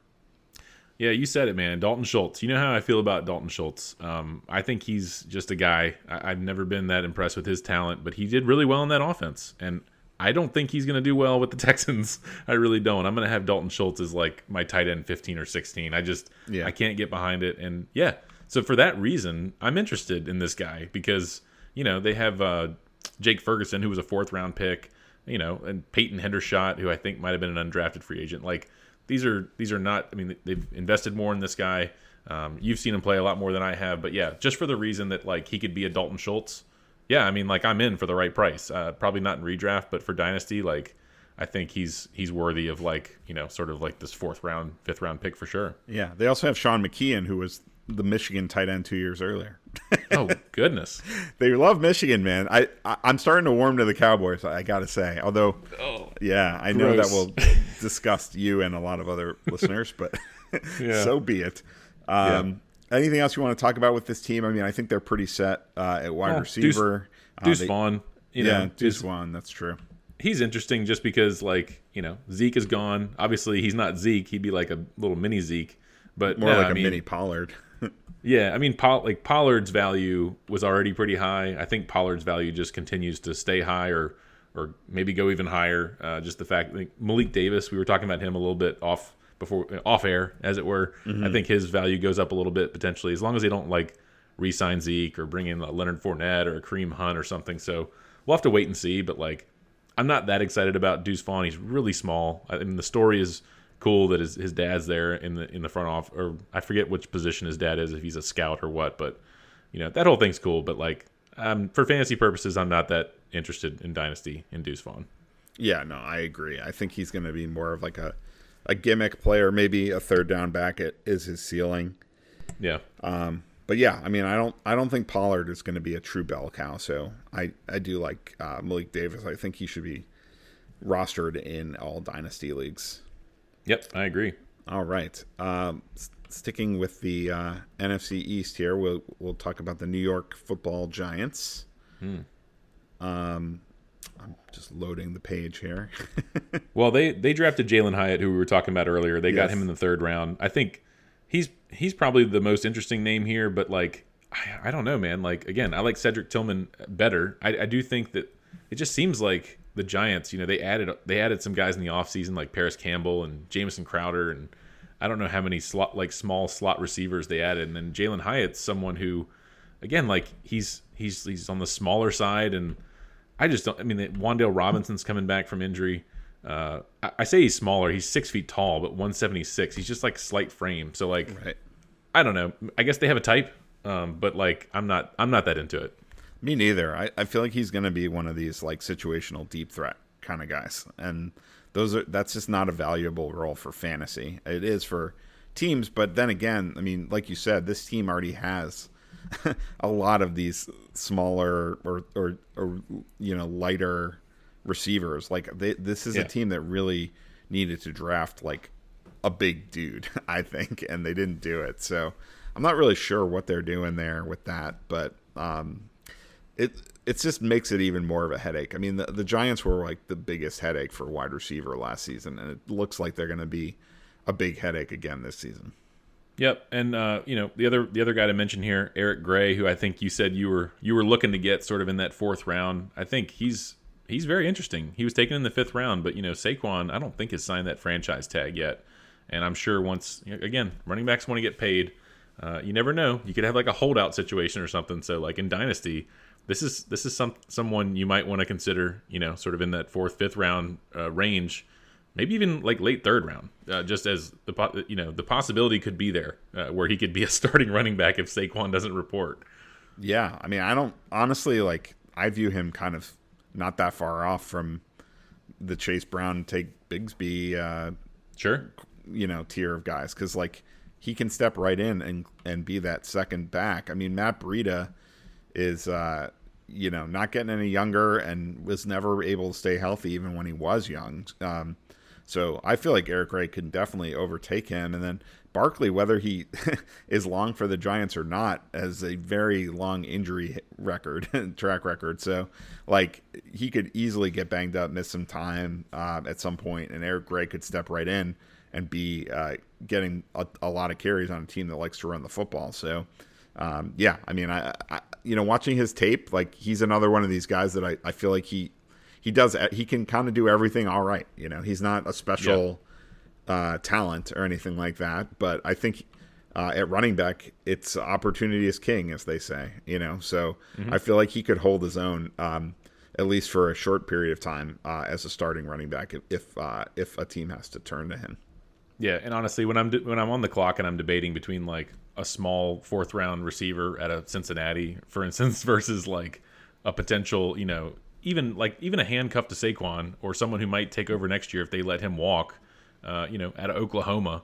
Uh, it's just it's a no brainer for me. Like I just I'd gravitate toward the the running back from Oklahoma versus like the small receiver from like a Cincinnati. That's just that's Same. just how my brain works. You and I agree on that for sure. Yeah.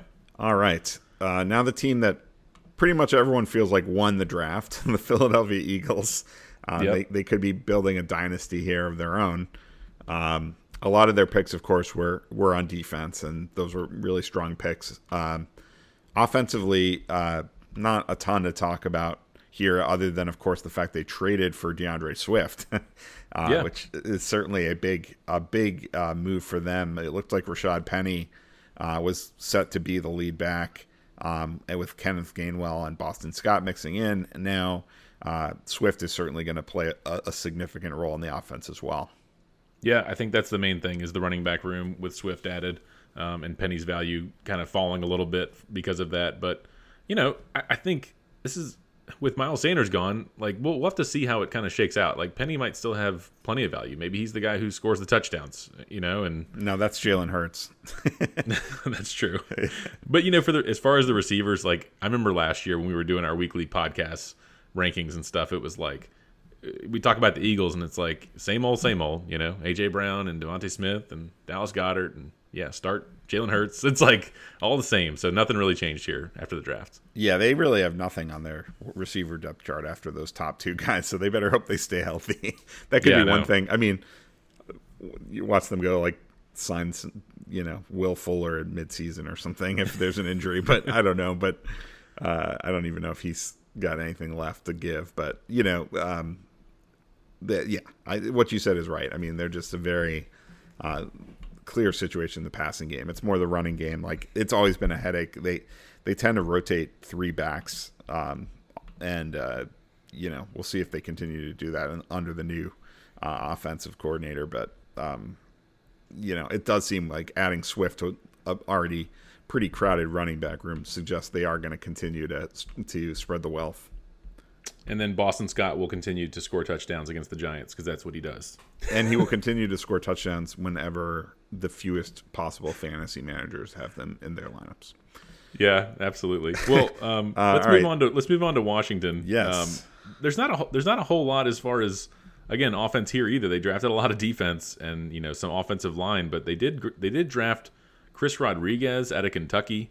You know, six foot, two hundred and fifteen pound running back and uh, you know saw some quotes uh, from the coaching staff. They really liked him a lot, and just you know maybe throws a little bit of a wet blanket on Brian Robinson in year two. I don't know. Maybe maybe this is someone who gets more in the mix. Uh, we saw Antonio Gibson, you know, kind of look kind of weak at times. I think J.D. McKissick is gone now, um, so there there is like a little bit of space for even a six round uh, rookie running back to carve out a role here, don't you think? Uh, I, I I more see it as like he's like the handcuff to Robinson. Uh, you know, the, the odd thing. This is another situation where I look at it kind of like what we were talking about the Giants drafting another smallish, thinnish receiver. Like, Yeah. this this depth chart at running back looks a little out of whack. I mean, like you know, Chris Rodriguez is a grinder, um, but like he's more, yeah, he's more of a Brian Robinson style of running back than an Antonio Gibson style of running back, and Gibson's the one who will probably be gone after next season. So it's a little bit of a head scratcher to me that they didn't draft a more uh, maybe uh, well-rounded running back who, who's more of a pass catching back. Uh, because the other guys they've got Jonathan Williams, Jarrett Patterson, those guys are also just kind of between the tackles grinder types, you know. So I feel like this this depth chart right now has four of those guys, and, and Gibson is a little bit of a different skill set. Um, so maybe they're just maybe they're just figuring they like Rodriguez as a prospect. He can be that backup to, to Robinson, and then you know they'll find their replacement for Gibson next season. Yeah, that makes sense. And maybe they maybe they could still bring back a guy like McKissick on a cheap contract. Yeah, or Gibson, I guess could stick Yeah. around. You never know. Right. All right. Um, let's move on to the NFC North, and we'll talk about the Chicago Bears. Bears. This is another team that you know not not a ton, but there's some interesting ones in the fourth round. Uh, Roschon Johnson at running back. Um, uh, you know he's got some some pretty uh, pretty interesting skill set, and uh, this is a depth chart that's um, in flux. You know, I mean they Yeah. they uh, let um, they let uh, uh, what's his- David Montgomery walk and uh, br- replaced him with D'Onta Foreman, but uh, Roschon Johnson could easily uh, step in to what many people were thinking the role Dante D'Onta Foreman was going to have this season. Uh, Khalil Herbert, of course, is there as well, but um, you know, I think they, I think it's become kind of clear that Bears don't. And I, I know you have Herbert, and, and you mentioned you don't have any bell cow back, so I think you you're with me on this that the Bears Yeah. don't really see Herbert as a uh, as an every down back. Um, so he's going to be complemented with someone, and uh, now it's it's still probably going to be Foreman to begin the season, but this is like um, maybe maybe Roschon Johnson is the long term um, uh, complement to Herbert on this uh, Bears team. Yeah, and I, I love Roschon Johnson for Dynasty. I really do. I was really hoping he would fall to me sort of in that middle of round two, and I ended up with Tank Bigsby. And, you know, I like him as well, but I was really hoping for Roschon. I, I, I don't know how year one's going to play out, like you said. I think it'll be more Dante Foreman. I do think Khalil Herbert will have a role here, but man, he was a six round pick himself, you know? And they have some other guy. They brought in Travis Homer for some depth. Uh, Ebner, who's there, is you know more of like a shifty uh, back. So like they they've got a backfield. They've got a lot of guys, which is not great for fantasy often. But like I could see Roschon Johnson being really good next year, year two. Dante Foreman's only on a one year contract. Uh, Khalil Herbert could be gone or ineffective. So yeah, I was hoping to get Roschon. Uh, I would I, I would like to draft him in Dynasty for sure.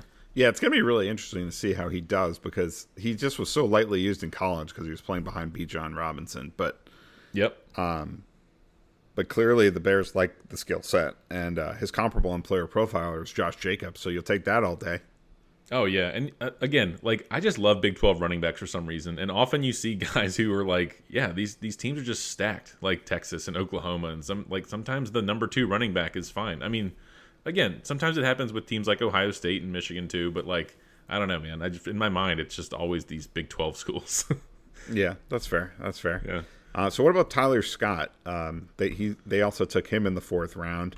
yep, Uh, you know, I I don't know how excited you get about wide receivers for the Bears to begin with because uh, Right. you know Justin Fields is taking steps forward as a passer, but um, this is still a team that's probably not going to run a a super wide open uh, passing offense. But um, Scott, you know, he's he's got okay size and uh, really good burst and and and decent speed. He's comped to Sterling Shepard, so um, yeah. you know, given the state of this depth chart, I mean, DJ Moore is clearly the big pickup they made this offseason. The, he's kind of the clear number one. Um, but you could see Scott compete with uh, Darnell Mooney um, to get on the field.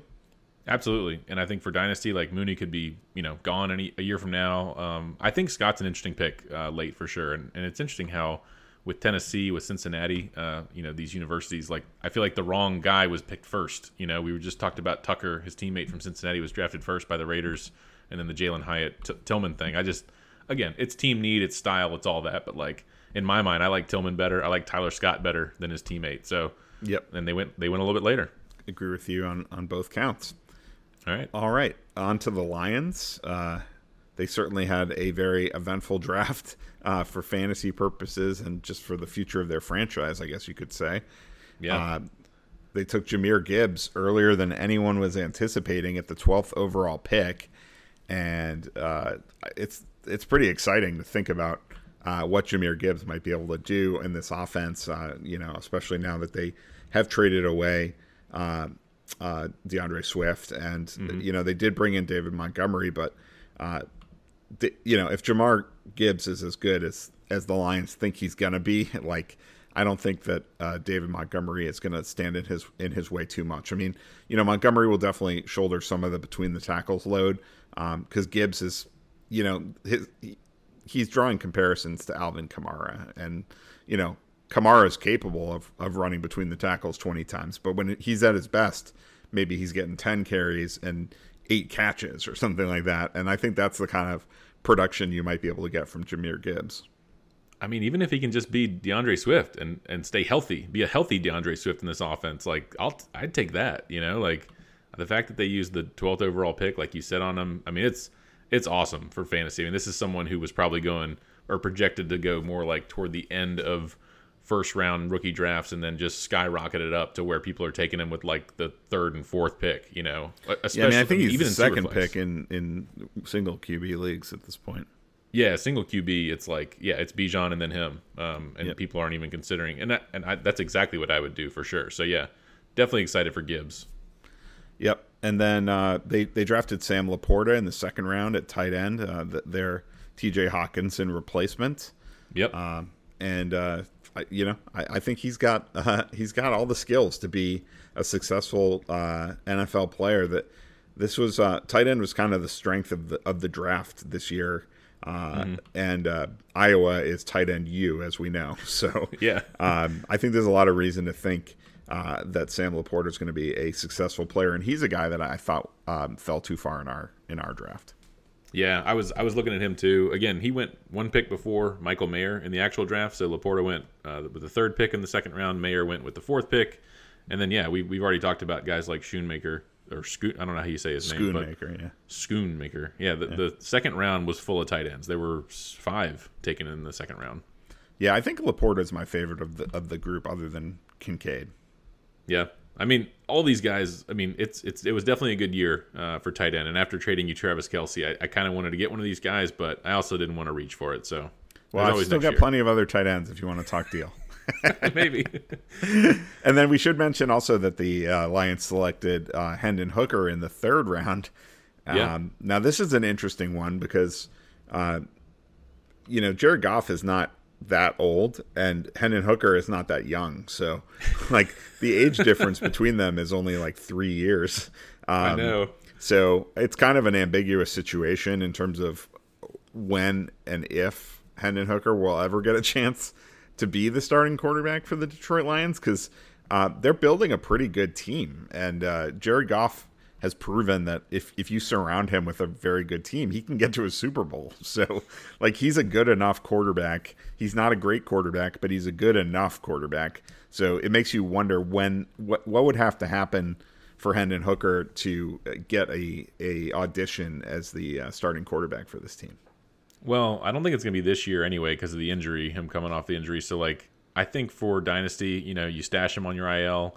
Even if you're in a keeper league, let's say, uh, if you have, depending on how many spots you have, maybe you, you draft him and see what happens. There could be an injury to Goff. Maybe the Lions, I mean, a lot of people are talking about the Lions definitely making the playoffs this year, maybe winning the, the division, this and that. It's like, what have the Lions ever done? I mean, what if they just win like five games and then they're like, all right, we're done with Jared Goff? Like, that's a scenario that could play out. So, in that scenario, maybe they give Hendon Hooker a shot next year. So It's I- possible. you know, I, Yeah. I can see I can see it happening. So in, in Superflex, of course, like you've you've got to take a shot at some point. It's almost like the Lions did that in real life, right? Like he went all the way to the slipped to the third round. A lot of people thought he might go at the end of the first, so that teams could get like that fifth year on him, and he slipped really far. I think know? it's because of the the injury. Uh, yeah, yeah, and the age. Right, and the age, yeah. Although honestly, age to me for a quarterback really doesn't matter that much. I mean, like he's 25 years old. Like if he becomes a great quarterback, he can have a 15 year career with the way that these quarterbacks are lasting nowadays. You know? Yeah, I guess that's true. It just hasn't hasn't worked out great for the Brandon Weedens and Chris Weinkes of the world. that's true. That's true. I guess you from know. a talent evaluation perspective, it's a lot easier to look good when you're playing against uh, younger younger players. Um, yeah, but uh, but yeah, I mean, I you know, I, I still think it is it is a, a reasonable landing spot for him, and, and he's certainly a guy that probably belongs in like the third round of Superflex rookie drafts, something like that. Yep, for sure. All right, uh, let's move on to the Green Bay Packers, uh, who no longer have Aaron Rodgers. It is officially the Jordan Love era, and uh, of course, the Packers respond to that by draft investing way more in wide receivers than they ever did when Aaron yep. Rodgers was around, which maybe makes sense in some ways because, they, like I said earlier, you know they they feel like Rodgers could get it done with less, but and and Jordan Love is going to need more. Um, so they already have a pretty solid one-two in Christian Watson, Romeo Doubs, but they needed more. And Jayden Reed, I think, is is, is a very solid addition uh, to this receiver room. Like, uh, you know, not a guy who maybe is going to be a superstar, but he seems like a guy that's pretty likely to have uh, a, a, very solid career. And there is, of course, the potential um, that he that he does um, blow up and take his game to another level. Yeah, for sure. And I, you know, I don't think this really impacts like a Christian Watson. You know, his his dynasty stock is still pretty high. Um, Romeo Doubs, like I've seen his you know, on like dynasty trade charts and values and stuff, like no one is valuing Romeo Doubs at all. And like, I don't know, man. Like I, I would buy Romeo Doubs for you know cheap on the cheap uh, mm-hmm. because there's no guarantee that Jaden uh, Jayden Reed will be good, but it's it is nice that they use a second round pick on him. I do think it's a, a nice pick, but I, I kind of like buying low on Romeo Doubs, and I'm I'm actually trying to do it in our dynasty league just to see if I can trade him for like a a future fourth or fifth round pick or something like that. Wow, do would he go that cheaply? Yeah, maybe. I mean, really, look at take a look at you know some of these value charts, and Doubs is just like I feel like he's at rock bottom right now, and it's kind of crazy to me. See, now you're you're mess you're gonna make me want to start trading for him too. You. you. better be careful, man. Yeah, I, I love Romeo what? Doubs. I was I was big on him coming out last year. I you know because yeah. Christian Watson was like the home run hitting uh, receiver, but Doubs was like the guy that seemed like had the Davante Adams um, style to his game you know? Yeah. But maybe Jayden Reed has that too. So it's going to be interesting to see how that shakes out. I also, I think it's an open question how about Jordan Love. I don't know if he's the solution for this team, and if if they right. if they don't have the quarterback on the roster, then that uh, that's a problem for all these receivers. Yeah, for sure. Like for redraft, uh, I don't know. Like for dynasty, uh, you might have to be patient because of Jordan Love for sure. And you know they drafted two tight ends. You know they they used their first second round pick on uh, Luke Musgrave at, out of Oregon State, and then they took Tucker Kraft out of South Dakota State, who honestly looks like the the bigger, like kind of like the better specimen and like sort of athlete who could be like I almost think that Tucker Kraft might be the tight end you want here for fantasy. Um, and Luke maybe maybe Luke Musgrave ends up being a solid player, um, but I don't know. Like for fantasy do you have a do you have a preference for dynasty on Luke Musgrave versus Tucker Kraft? Uh, I don't. I'll, I'll confess that I haven't researched tight end nearly as much because I have like six tight ends on my dynasty roster, so yeah. I haven't really been considering drafting one. Um, but yeah, I mean, if if that's true what you're saying, then um, that reminds me a lot of the Ravens situation from a few years ago because yeah. they they took Hayden Hurst in the first round, uh, and they took um, Mark, Andrews Mark Andrews much later, but uh, Andrews was the one that was like the athletic star, you know, freak, and and Hurst was like the polished guy who was supposed to come in and immediately contribute. And yep. we see who turned into one of the top tight ends in football. It was the athletic guy, you know. So, um, so if that's yeah, I mean, if that's the the case between Musgrave and uh, and Kraft, I would I would go with Kraft as well. Yeah, I mean, it's just, it, it feels like I thought of the same thing with the Ravens, and it's like Tucker Kraft coming out of a smaller school like South Dakota State. You know, again, not Oklahoma like Mark Andrews, but still, like it almost adds a little bit more like mystery to it, right? Like, mm-hmm. can he be really good in the NFL? I mean, he, you know, as far as like the measurables and stuff. So, yeah, I, I kind of like taking the shot on Tucker Kraft, And again, it's about value. You're getting him later in rookie drafts too. Yep, for sure. All right, so moving on to the Vikings now. Um, they have a very popular first round uh, rookie draft pick uh, Jordan Addison, uh, the, the the receiver who steps right in now that Adam Thielen is gone, and should be a starter uh, from day one for this team. So, uh, I mean, this is a guy that could have some redraft value, and certainly, uh, I think he's landing in a great spot um, for long term value, where he could maybe be that number two um, for the long term um, with Justin Jefferson. Yeah, totally agree. Um, I mean, Justin Jefferson's not going anywhere, but like, yeah, Addison is a pretty solid back of the first round. Uh, you know, for rookie drafts pick, I considered him over. I was debating between him and uh, Jaxon Smith-Njigba. Ultimately, went with Smith-Njigba like a pick or two earlier, but like, you can make a case for either of these guys. I think Addison is stepping into like a better role when when I'm starting to look at my redraft uh, rankings. I'll definitely have Addison well, I shouldn't say definitely, but I think I might have Addison a bit higher than Jaxon Smith-Njigba. Really? For redraft. Oh, for redraft. I see. Yeah, for redraft. Okay. Yeah. No, I think that makes sense actually, just because of the opportunity. I mean, um, we'll get to Seattle a, a little bit later, but um, um, the one knock on Addison, I think, is the size. I'm 5'11", 173, so he, he might mm-hmm. need to put on some weight um, in, in the NFL. Uh, but he's comped to Diontae Johnson, so, I mean, like, tar- he could he could really develop into a, a target magnet. Yeah. I'll also just mention they did draft a running back in the seventh round. There was some offseason stuff about Dalvin Cook potentially getting traded or moved. Uh, that didn't happen, and they re-signed Alexander Mattison to a two or three year deal. I feel like I feel like they got a deal on Alexander Mattison. Um, but you know, it's just someone just like he might leapfrog a couple guys if Dalvin Cook's gone next year. Maybe you're looking at a backfield with him and Alexander Mattison in 2024. You never yeah, know. DeWayne McBride is who you're talking about. He's comped oh, yeah. to Ronald Jones on PlayerProfiler, and honestly, watching his his clips, he did kind of look like Ronald Jones to me, like hmm. uh, in his running style. So take that as a positive or a negative as you will, but. um, but yeah, I mean, it, it, you know, it's it's certainly possible that he could jump Ty Chandler and then uh, if Cook departs next season or something like that, maybe McBride right. um, is is fantasy relevant, uh, at least as depth at that point. Yep. All right. Uh, so next up on our list, we will move to the A- uh, the NFC South, and we will go to one of your favorite teams, the Atlanta Falcons, who of course drafted Bijan Robinson uh, at the eighth overall pick. He's the number one pick slam dunk in one QB uh, rookie drafts, and you know it's it's kind of a debate in the superflex. Um, I think the consensus seems to be that he should go uh, first overall, even in superflex uh, drafts, but. That's definitely. I, I, shouldn't say that's the consensus. I think that's the the most common opinion. Yeah. Um, but if that's not the way it played out in our rookie draft.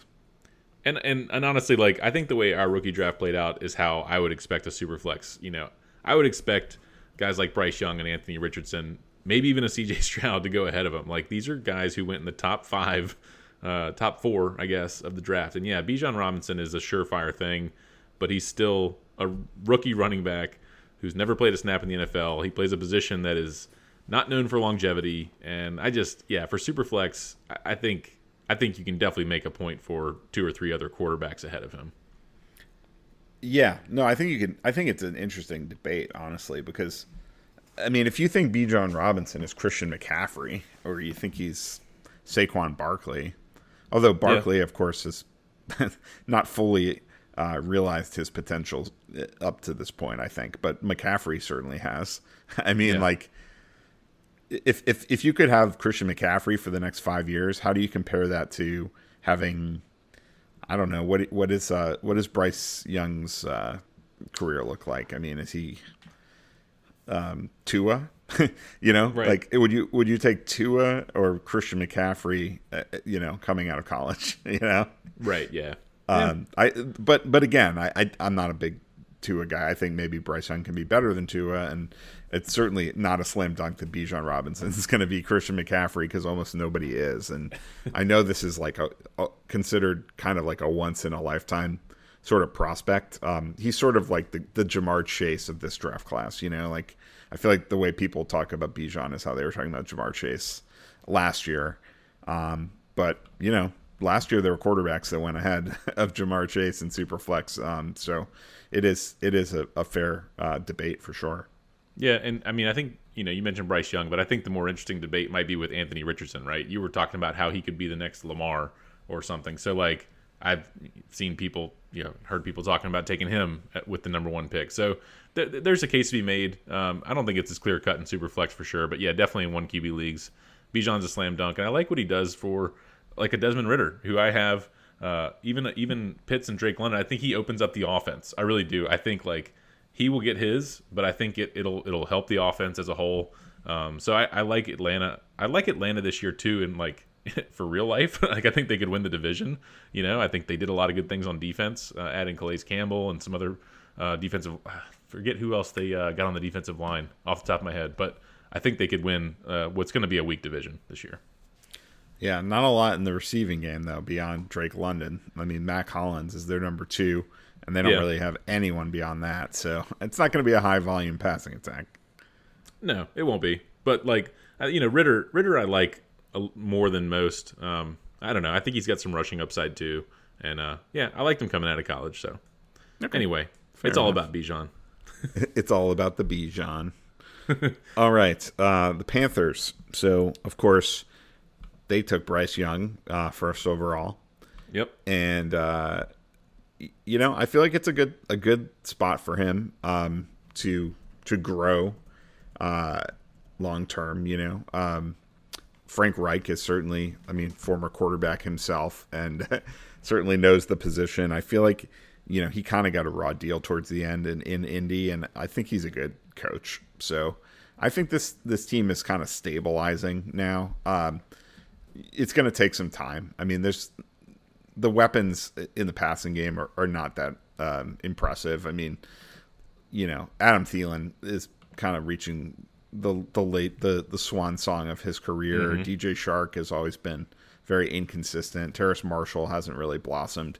They did draft Jonathan Mingo in the second round, um, so that seems like a pretty good landing spot for him. He feels a little bit boomer bust as a prospect, but um, certainly has room to, to climb the depth chart there in Carolina.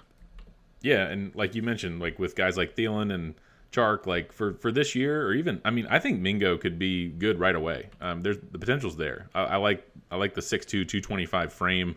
Um, you know, he's he's coming out of Ole Miss, and uh, yeah, I, I, think the draft capital. I like that the Panthers drafted Bryce Young number one overall. Their next pick in the second round was Mingo. You know, I mean, you look at his his college production, and it's not you know, it doesn't jump off the page, right? Like he wasn't that involved like as an underclassman. You know, his numbers don't pop. Last year he had 51 catches, 861 yards, five touchdowns. So it's not like again, it's not eye popping, but like if the talent's there, they use the draft capital. He has a path to number one receiver, really as early as this year, but but it almost feels likely for next year. You know. Well, yeah. I mean, unless they are picking at the top of the draft and take another receiver next year because I, I don't really think he profiles necessarily as a true number one receiver. We'll see. I mean, he's definitely got a lot of speed and decent size, so I'll give him that. But the you know the the kind of lack of college production is makes it hard for me to believe that he's he's going to be a true number one receiver. But we'll see. We'll see. Yeah. Well, they only had five picks. Uh, they used their first two on those that we talked about. The rest is kind of not fantasy relevant. Yeah. What do you What are your feelings on Bryce Young? Do you think he's uh, Do you think Do you think he's a better prospect than C.J. Stroud, for example? It's tough. Like if I was at the top of that draft, I think I would have like our draft. I think I would have taken Anthony Richardson to be honest. Just take a stab at the upside. Mm-hmm. Um, but between those two, with Young and, and Stroud, it's tough. Um, I think longevity wise, I feel like Stroud has a better chance to be a good quarterback in the league for eight to ten years and I could see Bryce Young. It's just hard. Like he's got such a small frame. Uh, it's I don't know. I have a harder time seeing him having a long career in the NFL. You know, even it, though he's a really yeah. special player. Yeah, I mean, but you know, the, yeah, there's been guys like Drew Brees. People talked about his height, right? Yeah, yeah. Uh, so the, the, the great players can overcome it, and certainly Bryce Young has faced the top competition in college that you possibly can. So, um, yeah. the fact he succeeded there makes me feel pretty optimistic he could do it at the pro level. I, you know, I agree he's maybe a little riskier than Stroud, but I also think he has a lot more upside. Um, I, he can run pretty well. You know, it gets mm-hmm. lost because Richardson is such a freak with running, um, but Bryce Young can definitely run as well. You know, it's sort of like people forgot Trevor Lawrence could run. You know, like yeah, these guys can can run, and uh, they're gonna add fantasy. Like I could see Bryce Young adding like five to seven hundred rushing yards every season uh, under the radar. Mm-hmm. You know, so I think that will help his career out a lot. Um, it's just like I feel like Richardson is the highest ceiling and, and lowest floor, and and mm-hmm. you know Young is like the second highest ceiling and the second lowest floor, and and and Stroud's like in the middle. You know. yeah, and honestly, and for redraft, like I probably will rank Bryce Young ahead of C.J. Stroud. You know, he's he's with Frank Reich. He's got he's got some better weapons, honestly. Yeah. And Houston, yeah, we, we talked about them earlier. Like they've got some rookies and just you know, Metchie is not a sure thing coming back from his health thing. Like I just think Stroud is you know not in a great position for year one. I could see them picking at the top of the the draft again next year too. Yeah, I mean I, I like all three of these QBs. I think it's I think it's a pretty solid quarterback class this year. It's mm-hmm. not like you're not reaching to take these guys in a super flex at the top. Um, but like uh, even though I probably put them all in a similar tier, I do I, I do my tiebreaker is upside, so I I do think I would go with Richardson and then Young and then Stroud. Yeah. Yeah. all right. Let's move on to New Orleans. Uh, so the Saints, uh, not not a ton of huge impact players, but Kendre Miller in the third yeah. round um, is an interesting one, especially because Alvin Kamara could be looking at a suspension this season, probably is looking at a suspension this season. So um, that could mean some immediate opportunity. I mean, they did bring in Jamaal Williams, but uh, mm-hmm. you know, Jamaal Williams is is good, but he's not he's not like great, and he's not going to be an every down kind of a guy. Um, so Kendre Miller, uh, he could he could provide like maybe you know a little bit of a spark to the offense um, w- when uh, Kamara is out. Yeah, and uh, you know Jamaal Williams, another guy on my dynasty team. I've got a lot of these guys who are just these mediocre guys in timeshares. I mean, he's Jamaal Williams is going to regress. You know, from however what did he have like twenty touchdowns last year? I know, he's, right? He's going to have like five. And yeah, I agree. I think Kendre Miller again. He's someone I like ahead of a Tank Bigsby. I was hoping that Kendre Miller or Roschon Johnson would would fall to me. Um, I ended up with Tank Bigsby, but yeah, Kendre Miller I like a lot. I, I don't know. I think with the situation there, like, like like you said, Jamaal Williams, you know, he's getting a little bit up there in age. He's not as old as like you'd think. Like he's not 30, you know, but like I, I also just think with the contract situations with Kamara, some of the like you mentioned the suspension, I think we could see like ne- as early as next year Kamara or Jamaal Williams not New Orleans, and then you've got Kendre Miller in a much better position, you know, to be the guy. Yeah, I mean, I think it's a good landing spot for him. That's the key. Yeah. And um, you know, uh, you look at his skill set and uh, his comp on player profilers, Khalil Herbert. So imagine mm. Khalil Herbert in this situation. Um, I feel like uh, there's something to be pretty excited about there.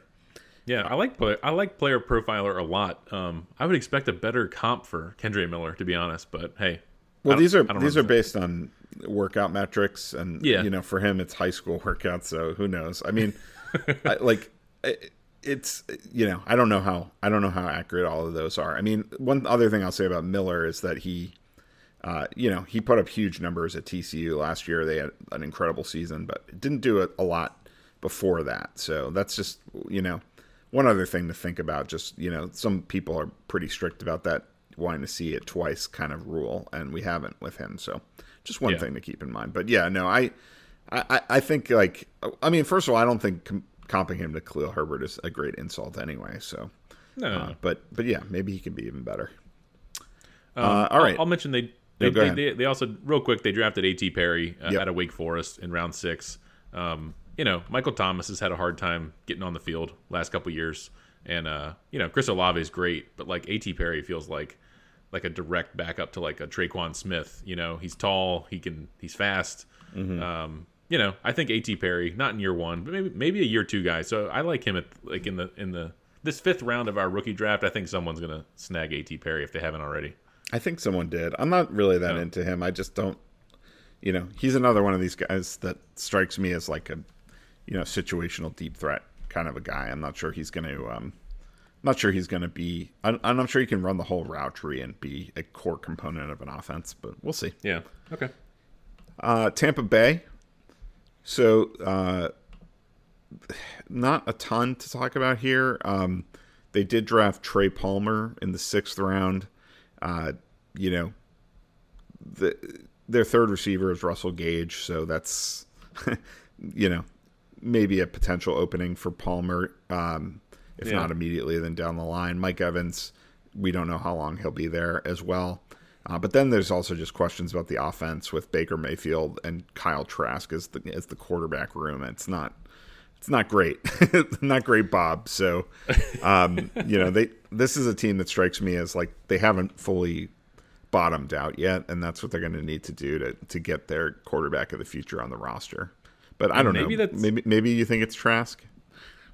I mean, maybe that's what they're doing here. Maybe they are bottoming out. I, I don't know. It's th- this one's a weird one to me because I thought like with how many picks did they have? Like eight or nine here, and I thought like surely they might draft a quarterback even with a late pick because yeah, you mentioned Baker and Trask. Like I don't know, maybe they're just gonna roll with that and win in like two games, and they're just they they took guys they like to build for the future. Um, guys like Chris Godwin and Mike Evans are going to be pissed playing in Tampa this year. Well, hopefully, hopefully Baker's just going to play YOLO ball. yeah, I mean he could. You know, um, it's not yeah, really as far the, as the current coaching. As long as Todd Bowles is there, I mean he's not Bruce Arians. You know, like it, right. It's not really how he wants to play. they also didn't draft a running back. You know, so I guess that's good news for Rachaad White. They did. They did sign. Uh, is it Sean Tucker? Yeah, I mean Sean Tucker is one of the. I mean he's a pretty good. Um, yeah. Undrafted free agent. Like I feel like he might be. Of, uh, we were talking this pre-show. I think he might be the best of the undrafted free agents in terms of fantasy. I think he was certainly the first undrafted free agent to get drafted in our rookie draft. I think he went in the mid to late third round. Yeah, so he's that's a name I think is worth that's worth paying attention to. Uh, I think he missed his uh, he missed the combine or something. Uh, I think he has some sort of a heart condition or something. Yep.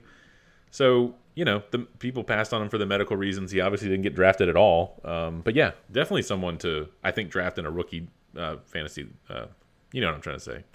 We're getting yeah. toward the end here, I man. Mean, he's got really good speed, and you know he's short, but that doesn't really matter for running back. In fact, it can be yeah. an advantage because it's hard for the defense to find you. He's big though, 207 pounds, so uh, he could he could run between the tackles. Like Rachaad White is no guarantee. Um, so I I, I like uh, Sean Tucker as a sleeper. You just have to realize he, he's like could also just get cut. I mean, like when he's when you're an undrafted free agent, there's no guarantees.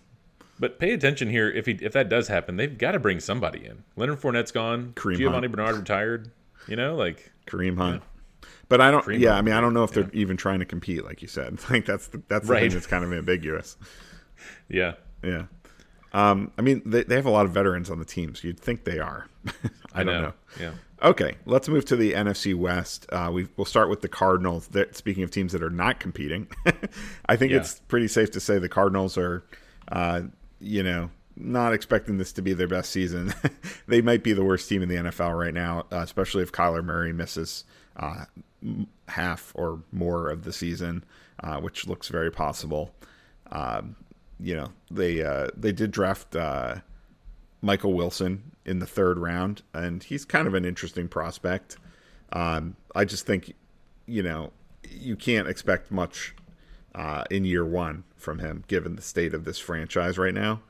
Right. Um, they do still have DeAndre Hopkins on the roster. Whether that's still true once we get to week one remains to be seen. But um, I, either way, I mean, that's not a long term thing with Hopkins being there. So uh, Michael Wilson, um, he's got good size, uh, decent measurables. Like, you know, if this franchise can get back on track. I mean, Kyler's never been a, an amazing passer, but uh, there's room for Wilson to uh, compete for the, the, the number one receiver job. I mean, they did bring in Marquise Brown. Uh, they have Rondale Moore, but th- those guys are, you know, maybe better profile as number two kind of guys, you know? Yeah, and I think uh, what you said about Hopkins, like if he does get dealt, maybe maybe Wilson can have a little bit of an impact in year one, and if not, I, I think the writing's on the wall that he's going to be out of there, you know. So yeah, I, I, I, not a name I was really considering, uh, but then when he's drafted in the third round, and maybe if Hopkins gone, I think the, the situation that he's fallen into at least uh, is making me look at him. Yep. And then they didn't draft a running back, so that's good news for James Conner. It looks like he's going to get all the Yep. work that he can handle this year. And uh, your boy Keaontay Ingram looks like, as of now, uh, the clear handcuff. Yeah. I'm still holding out hope for him, man. I drafted him in like the fourth round or something last year, so just You'll hold out there. hope until you trade him to me in August. We'll see. Uh, all right. Next up on our list is who is it? The Rams. No, the 49ers. Oh, okay. Sorry. You you tried. Uh, I did. 49ers. Um, yeah, I mean, this not a lot here, right? I mean, they drafted, they made a great pick of a kicker. They drafted my boy Jake Moody from the University of Michigan. So In the he third could- he round. could- he could, be a uh, impact fantasy option in leagues that still use kickers. Uh, they also drafted another Michigan man, Ronnie Bell, who I love, but um, you know, Ronnie Bell is like he's he's another one of these guys that like has all the intangibles. Um, it's just a question of whether he has the you know the physical uh, pure talent um, to be an NFL player. I mean, his agility score was off the charts. His catch radius really high, but speed um, not so not so high. So that's kind of the question with him, I guess. But decent size, like I, you know, I don't know. I, I might talk myself into taking him at the very end of our rookie draft because I, I, you know, I do think he was a really productive player in college at a, at a very high uh, level, and you know, it doesn't show up in the raw numbers because Michigan is not the kind of school that's having like you know 1600 yard receivers, but he was the best receiver for Michigan football for most of the last uh, three years when he was healthy. Nice. I mean, hey, fantasy's supposed to be fun, right? And like in the end of the end of the rookie draft, why not? I mean, this is a this is a team that's kind of struck out recently a little bit on some some uh, wide receivers like Gray and uh, forget. I'm try- trying to think of all these guys in the last couple years. I mean, Aiyuk is now I think on the last year of his rookie deal. So if they don't like pick up his fifth year option, or if, even if they have one, you know, it's like Deebo Samuel and who else. So yeah, there's potentially even a little bit of opportunity there to grow with whoever the quarterback may be in San Francisco. Right.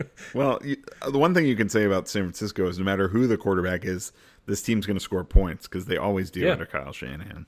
Yeah, I mean they're still like one of the top five favorites for the Super Bowl, which is crazy. But I mean, it's when you don't even really know who the quarterback's going to be week one. But it is what it is. Exactly. All right. So next up is not the Rams; it's the Seahawks, and uh, this this one was a uh, you know lots of interesting fantasy narratives to talk about here. Uh, Yeah. Jaxon Smith-Njigba, um, first uh, wide receiver taken, and um, yeah, I mean he should have a great career. It's you know I know some people were hoping he would land somewhere where he could be like a, a, a really good player for fantasy immediately, and maybe that's Yeah.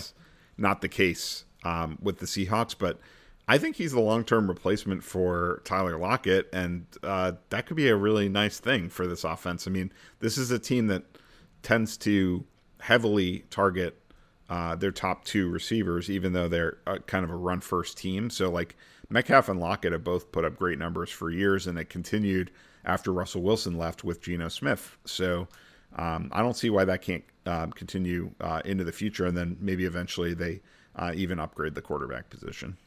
Yeah, and as far as the quarterback too, I'll just say like I think it does bump Geno Smith Smith up a couple of notches, like in redraft. Uh, for dynasty, I don't think it really moves the needle, but it, it is nice of him, you know, for him to get another weapon. And I think you know Smith-Njigba will he'll be he'll be good. You know, like year one, I think he'll be he'll he'll produce, but it just won't be like yeah. It, there were other other uh, teams like better landing spots for like redraft purposes, but like you said earlier in the show, like for dynasty, you really need to just like bet on the talent, and uh, things will things will work its, themselves out. And like Lockett's like you know on the wrong side of thirty, I think. So yeah, in a year year or two, I think this will work out really well for for dynasty purposes. Yeah, I mean, I think he can be a really great complement to Metcalf for the long term. And then, Yeah. speaking of um, landing spots, not always working out exactly how you would want. Zach Yeah. Charbonnet, uh, former Michigan man, but most recently UCLA, uh, lands with the Seahawks that already have Kenneth Walker, the Michigan State man.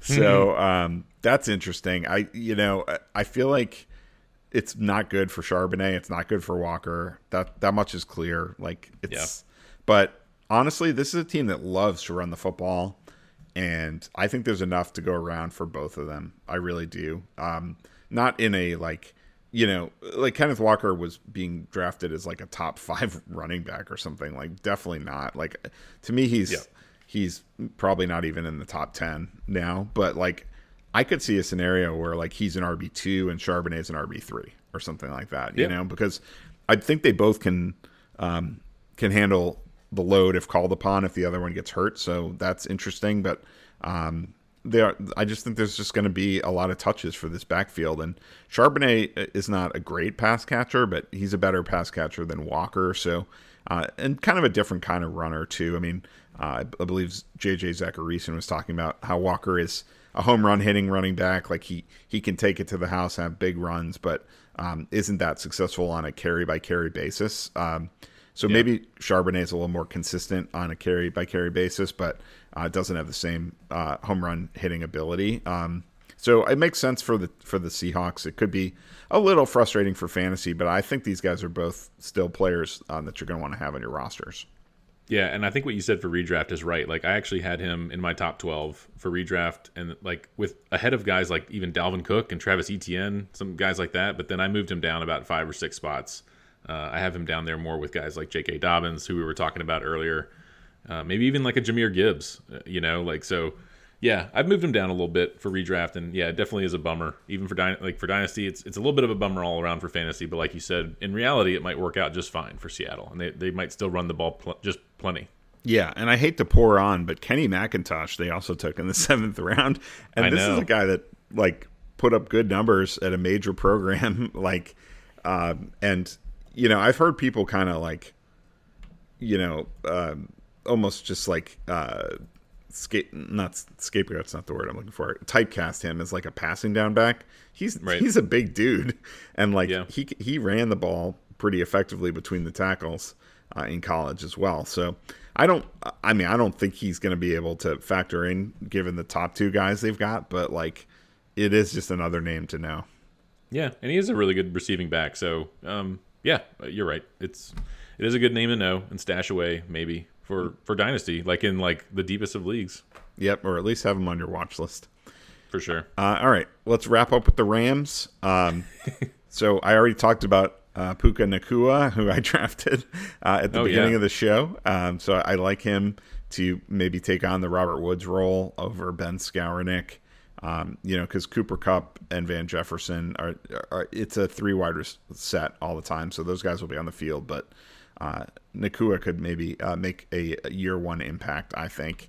Um, and then the other thing to talk about, I guess, is is that they drafted Stetson Bennett in the fourth round, which is earlier than I think people were expecting him to go. Um, but you know, Matthew Stafford is getting up there, and uh, maybe Bennett gets a chance to get groomed as the eventual successor. You never know. Absolutely. I think Stetson Bennett is very interesting um, for Superflex. And yeah, I mean, what if Stafford is just, I mean, he's dealt with so many injuries. You know, he's been in the league for forever, it seems like. He could just be on the back end of his career now, and they've, they've won their Super Bowl. Um, yeah, I think Bennett's interesting in Superflex. I also think that Zach Evans, you know, six round, uh, you know, running back out of Ole Miss. Uh, I forget, he was somewhere else before Ole Miss, wasn't he?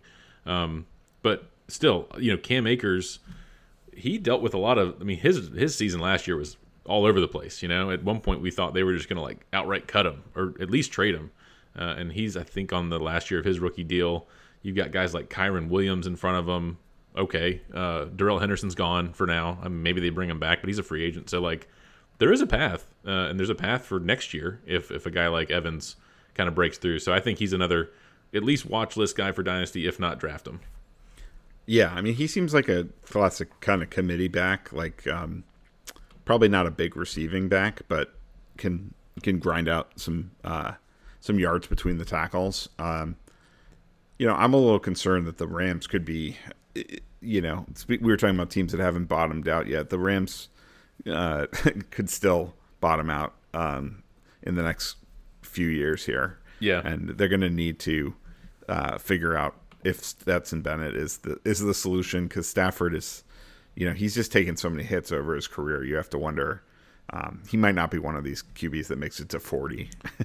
yeah, and this offensive line, I, this offensive line, I don't think it's gotten any better. You know, it was one of the worst in the league last year. So like, you know, Evans, I'm not looking at him for this year for any like I'm not I don't even know that I'm going to be drafting Cam Akers and redraft that highly just for the fact that I don't know what he's going to do uh, with this offensive line. So Yeah. it's it, it's not a great spot. And remember, Kyren Williams was drafted in the fifth round last year, so he actually they actually spent higher draft capital on him than on on Evans. So just Yep. you know, there's a lot of recency bias with with this time of year, but let's remember yeah. that as well.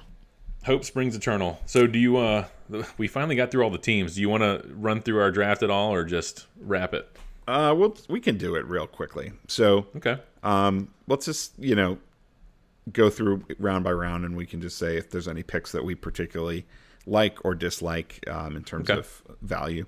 So first round it was Bryce Young at, at one, Anthony Richardson at two, Bijan Robinson at three, C.J. Stroud at four, Jahmyr Gibbs at five, Jaxon Smith-Njigba at six by you.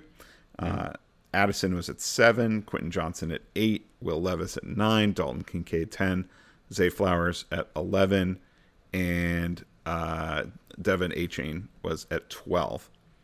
And uh, what are your thoughts? Well, I love I love my picks. Uh, no, but um, no, I mean we talked about like Anthony. I, I probably would have taken Anthony Richardson over Bryce Young. I'll say just for the upside. We kind of already talked about that. Um, you know that whole that whole top four or at least top three. You can like make a debate for it, but yeah, I think that um, I don't know. I, I don't I don't really like the A chain or A Kane. I don't even know how you say his name. A-Chain, Not really. yeah. Not not crazy about that pick, but we'll see how it works out. Like I like a lot of the the running backs who got drafted in the second round here that we'll get to. What about you? Well, one thing I thought was interesting was that um, the the person picking seventh traded down to eighth and got a a later pick and let the other person choose between Addison and Johnston. Yeah. and, uh, I I would have just taken Addison. I think there, um, but you know, I, Johnston is just a little more of a, a polarizing prospect. I feel like he is definitely in a great situation, but um, that's and, and I, I just notice in general in rookie drafts in- recent years, it seems like there's always some big drop off right in the middle of the first round. It, it feels like to me, like right around Yep. pick seven, uh, there always seems Yep. to be some sort of a drop off. Yep, absolutely. All right, round two. Uh, Mingo went two one. Kendre Miller two two. Charbonnet, uh, Tyjae Spears, Roschon Johnson, Bigsby, uh, Mayer, Jayden Reed, Rashee Rice, uh, Jalin Hyatt, Hendon Hooker, and um, Marcus Marvin Mims. Mims. Marvin Mims. so, um, sorry, like sleeper is like not uh, letting me see the whole screen at the same time. Uh, the sleeper is definitely meant for the app, not for the uh, the desktop. but um, any quick thoughts here? I know you like Bigsby because you took him. Yeah, Um, but like like I said, I actually like Kendre Miller and Roschon Johnson more than him. I was hoping one of them would fall, but man, when the, the running back started going, I was like, I actually felt like there was a, a bit of a drop off. Like I like Bigsby and then Chase Brown, who I get in the next round. Um, but Marvin Mims, I think, is the steal of this draft or this uh, this round, maybe of the draft. We'll see. But he went with the 12th pick of the second round, and yeah, I think I would have taken him over any of these receivers, honestly. Interesting. Yeah. Um, I actually was in on Charbonnet. I was thinking of maybe trying to trade up to two, three to try to get him. Because I just, uh, you know, he was kind of the consensus number three back on coming into Yep. the draft. And I feel like people are overrating the draft, the landing spot a little too much, in my opinion. Because I don't think it's a. I don't think it's a slam dunk that he's going to be the caddy to, to Kenneth Walker. Like I think Right. um, it, he could definitely end, end up on the strong side of, of a committee. If not this year, then next year. Yep, I would agree with that. Yep. Uh, so third round, we got Laporta, uh, Josh Downs, Cedric Tillman, Zach Evans, Musgrave, Chase Brown, Darnell Washington. Uh, we have uh, Israel. I'm going to mispronounce his name. Abanikanda. Abanikanda. Um, and then we've got um, McBride, Tucker, Boutte, and trying to get to load. Oh, your boy, Tank Dell. Another tank, tank Yeah. number two on my team. Uh, so, any I mean, quick we- thoughts on this round?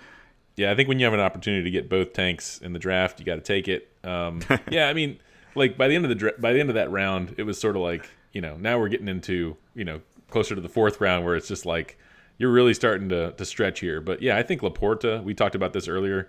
Uh, he might end up being better than Michael Mayer even in dynasty. So I thought this was maybe good value getting him like six six picks later than Mayer, but uh, Musgrave and Washington also going in this round. Like I wasn't really looking at them then. You know, again, like I, I kind of like Kraft over Musgrave, mm-hmm. uh, who who ended up who ended up going in the next round. But um, what do you think about round three? Yeah, I mean, to me, Laporta is clearly the best pick in this round. Like he's he belonged in the second round, and maybe even towards the the middle of the second round, in my right. opinion. But that that's the kind of thing that happens with tight ends. Like some people, like you know, I mentioned I'm not looking to draft tight end this year. Sometimes people are just not looking to draft the position, so um, that's why those guys can sometimes fall. Um, but I yeah. feel like he, I would have taken him before Mayer, and uh, and uh, yeah, I, I, think he could be a, a, good player. The the rest of it, it, this draft class was so hyped coming into the come you know last year and two years ago. Everyone was like, that 2023 class is going to be amazing and I feel like it's just uh, you know it's there's a lot of interesting names, but this is it already feels like coin flip territory in the third round, even in the early yeah. third round to me. So yeah, um, that's just kind of the nature of the beast. I like taking running backs in that situation um, just because, uh, you know, wide receivers that didn't get a ton of draft capital or have some red flags, um, you know, in the third round, like there's a good chance they're going to bust. Yeah, I was very happy that Zach Evans and then Luke Musgrave got taken right before me. I was very happy to take Chase Brown right there. Yep, yep. All right, so fourth round, we've got Michael Wilson, Deuce Vaughn, uh, A.T. Perry, uh, Tyler Scott, Schoonmaker, uh, Stetson Bennett, Eric Gray, uh, Evan Hull, Rodriguez, Nacua, uh, Kraft, and the Commanders defense.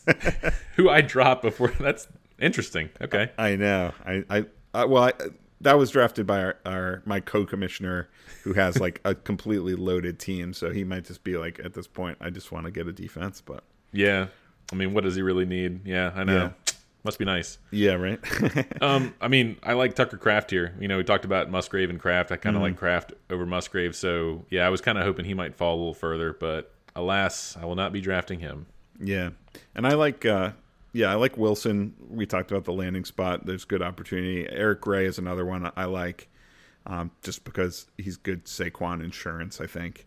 Yeah. Um, and then my pick was uh, Nacua, who you know I feel like has some immediate opportunity, which is appealing. And and I do think Schoonmaker also like for the fourth round, like he could be a usable tight end. You know, he's he doesn't have the upside of some of the other guys, but like he could be the you know a plug and play kind of a guy. He could be Dalton Schultz. exactly. He could be Dalton Schultz. All right. And then I'm on the clock to begin the fifth round. So uh, we'll just have to keep that between ourselves who I end up picking because I haven't decided yet. Fair enough. You can tweet it out. yeah, right. yeah. No one will care.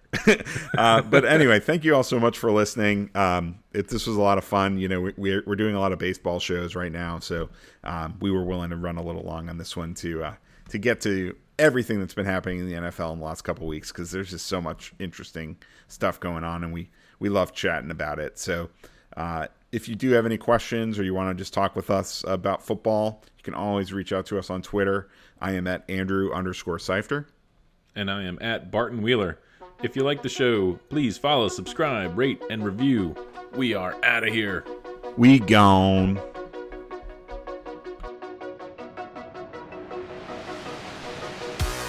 You've been listening to the Rest of Season Rankings podcast. Go to www.rosrankings.com for more.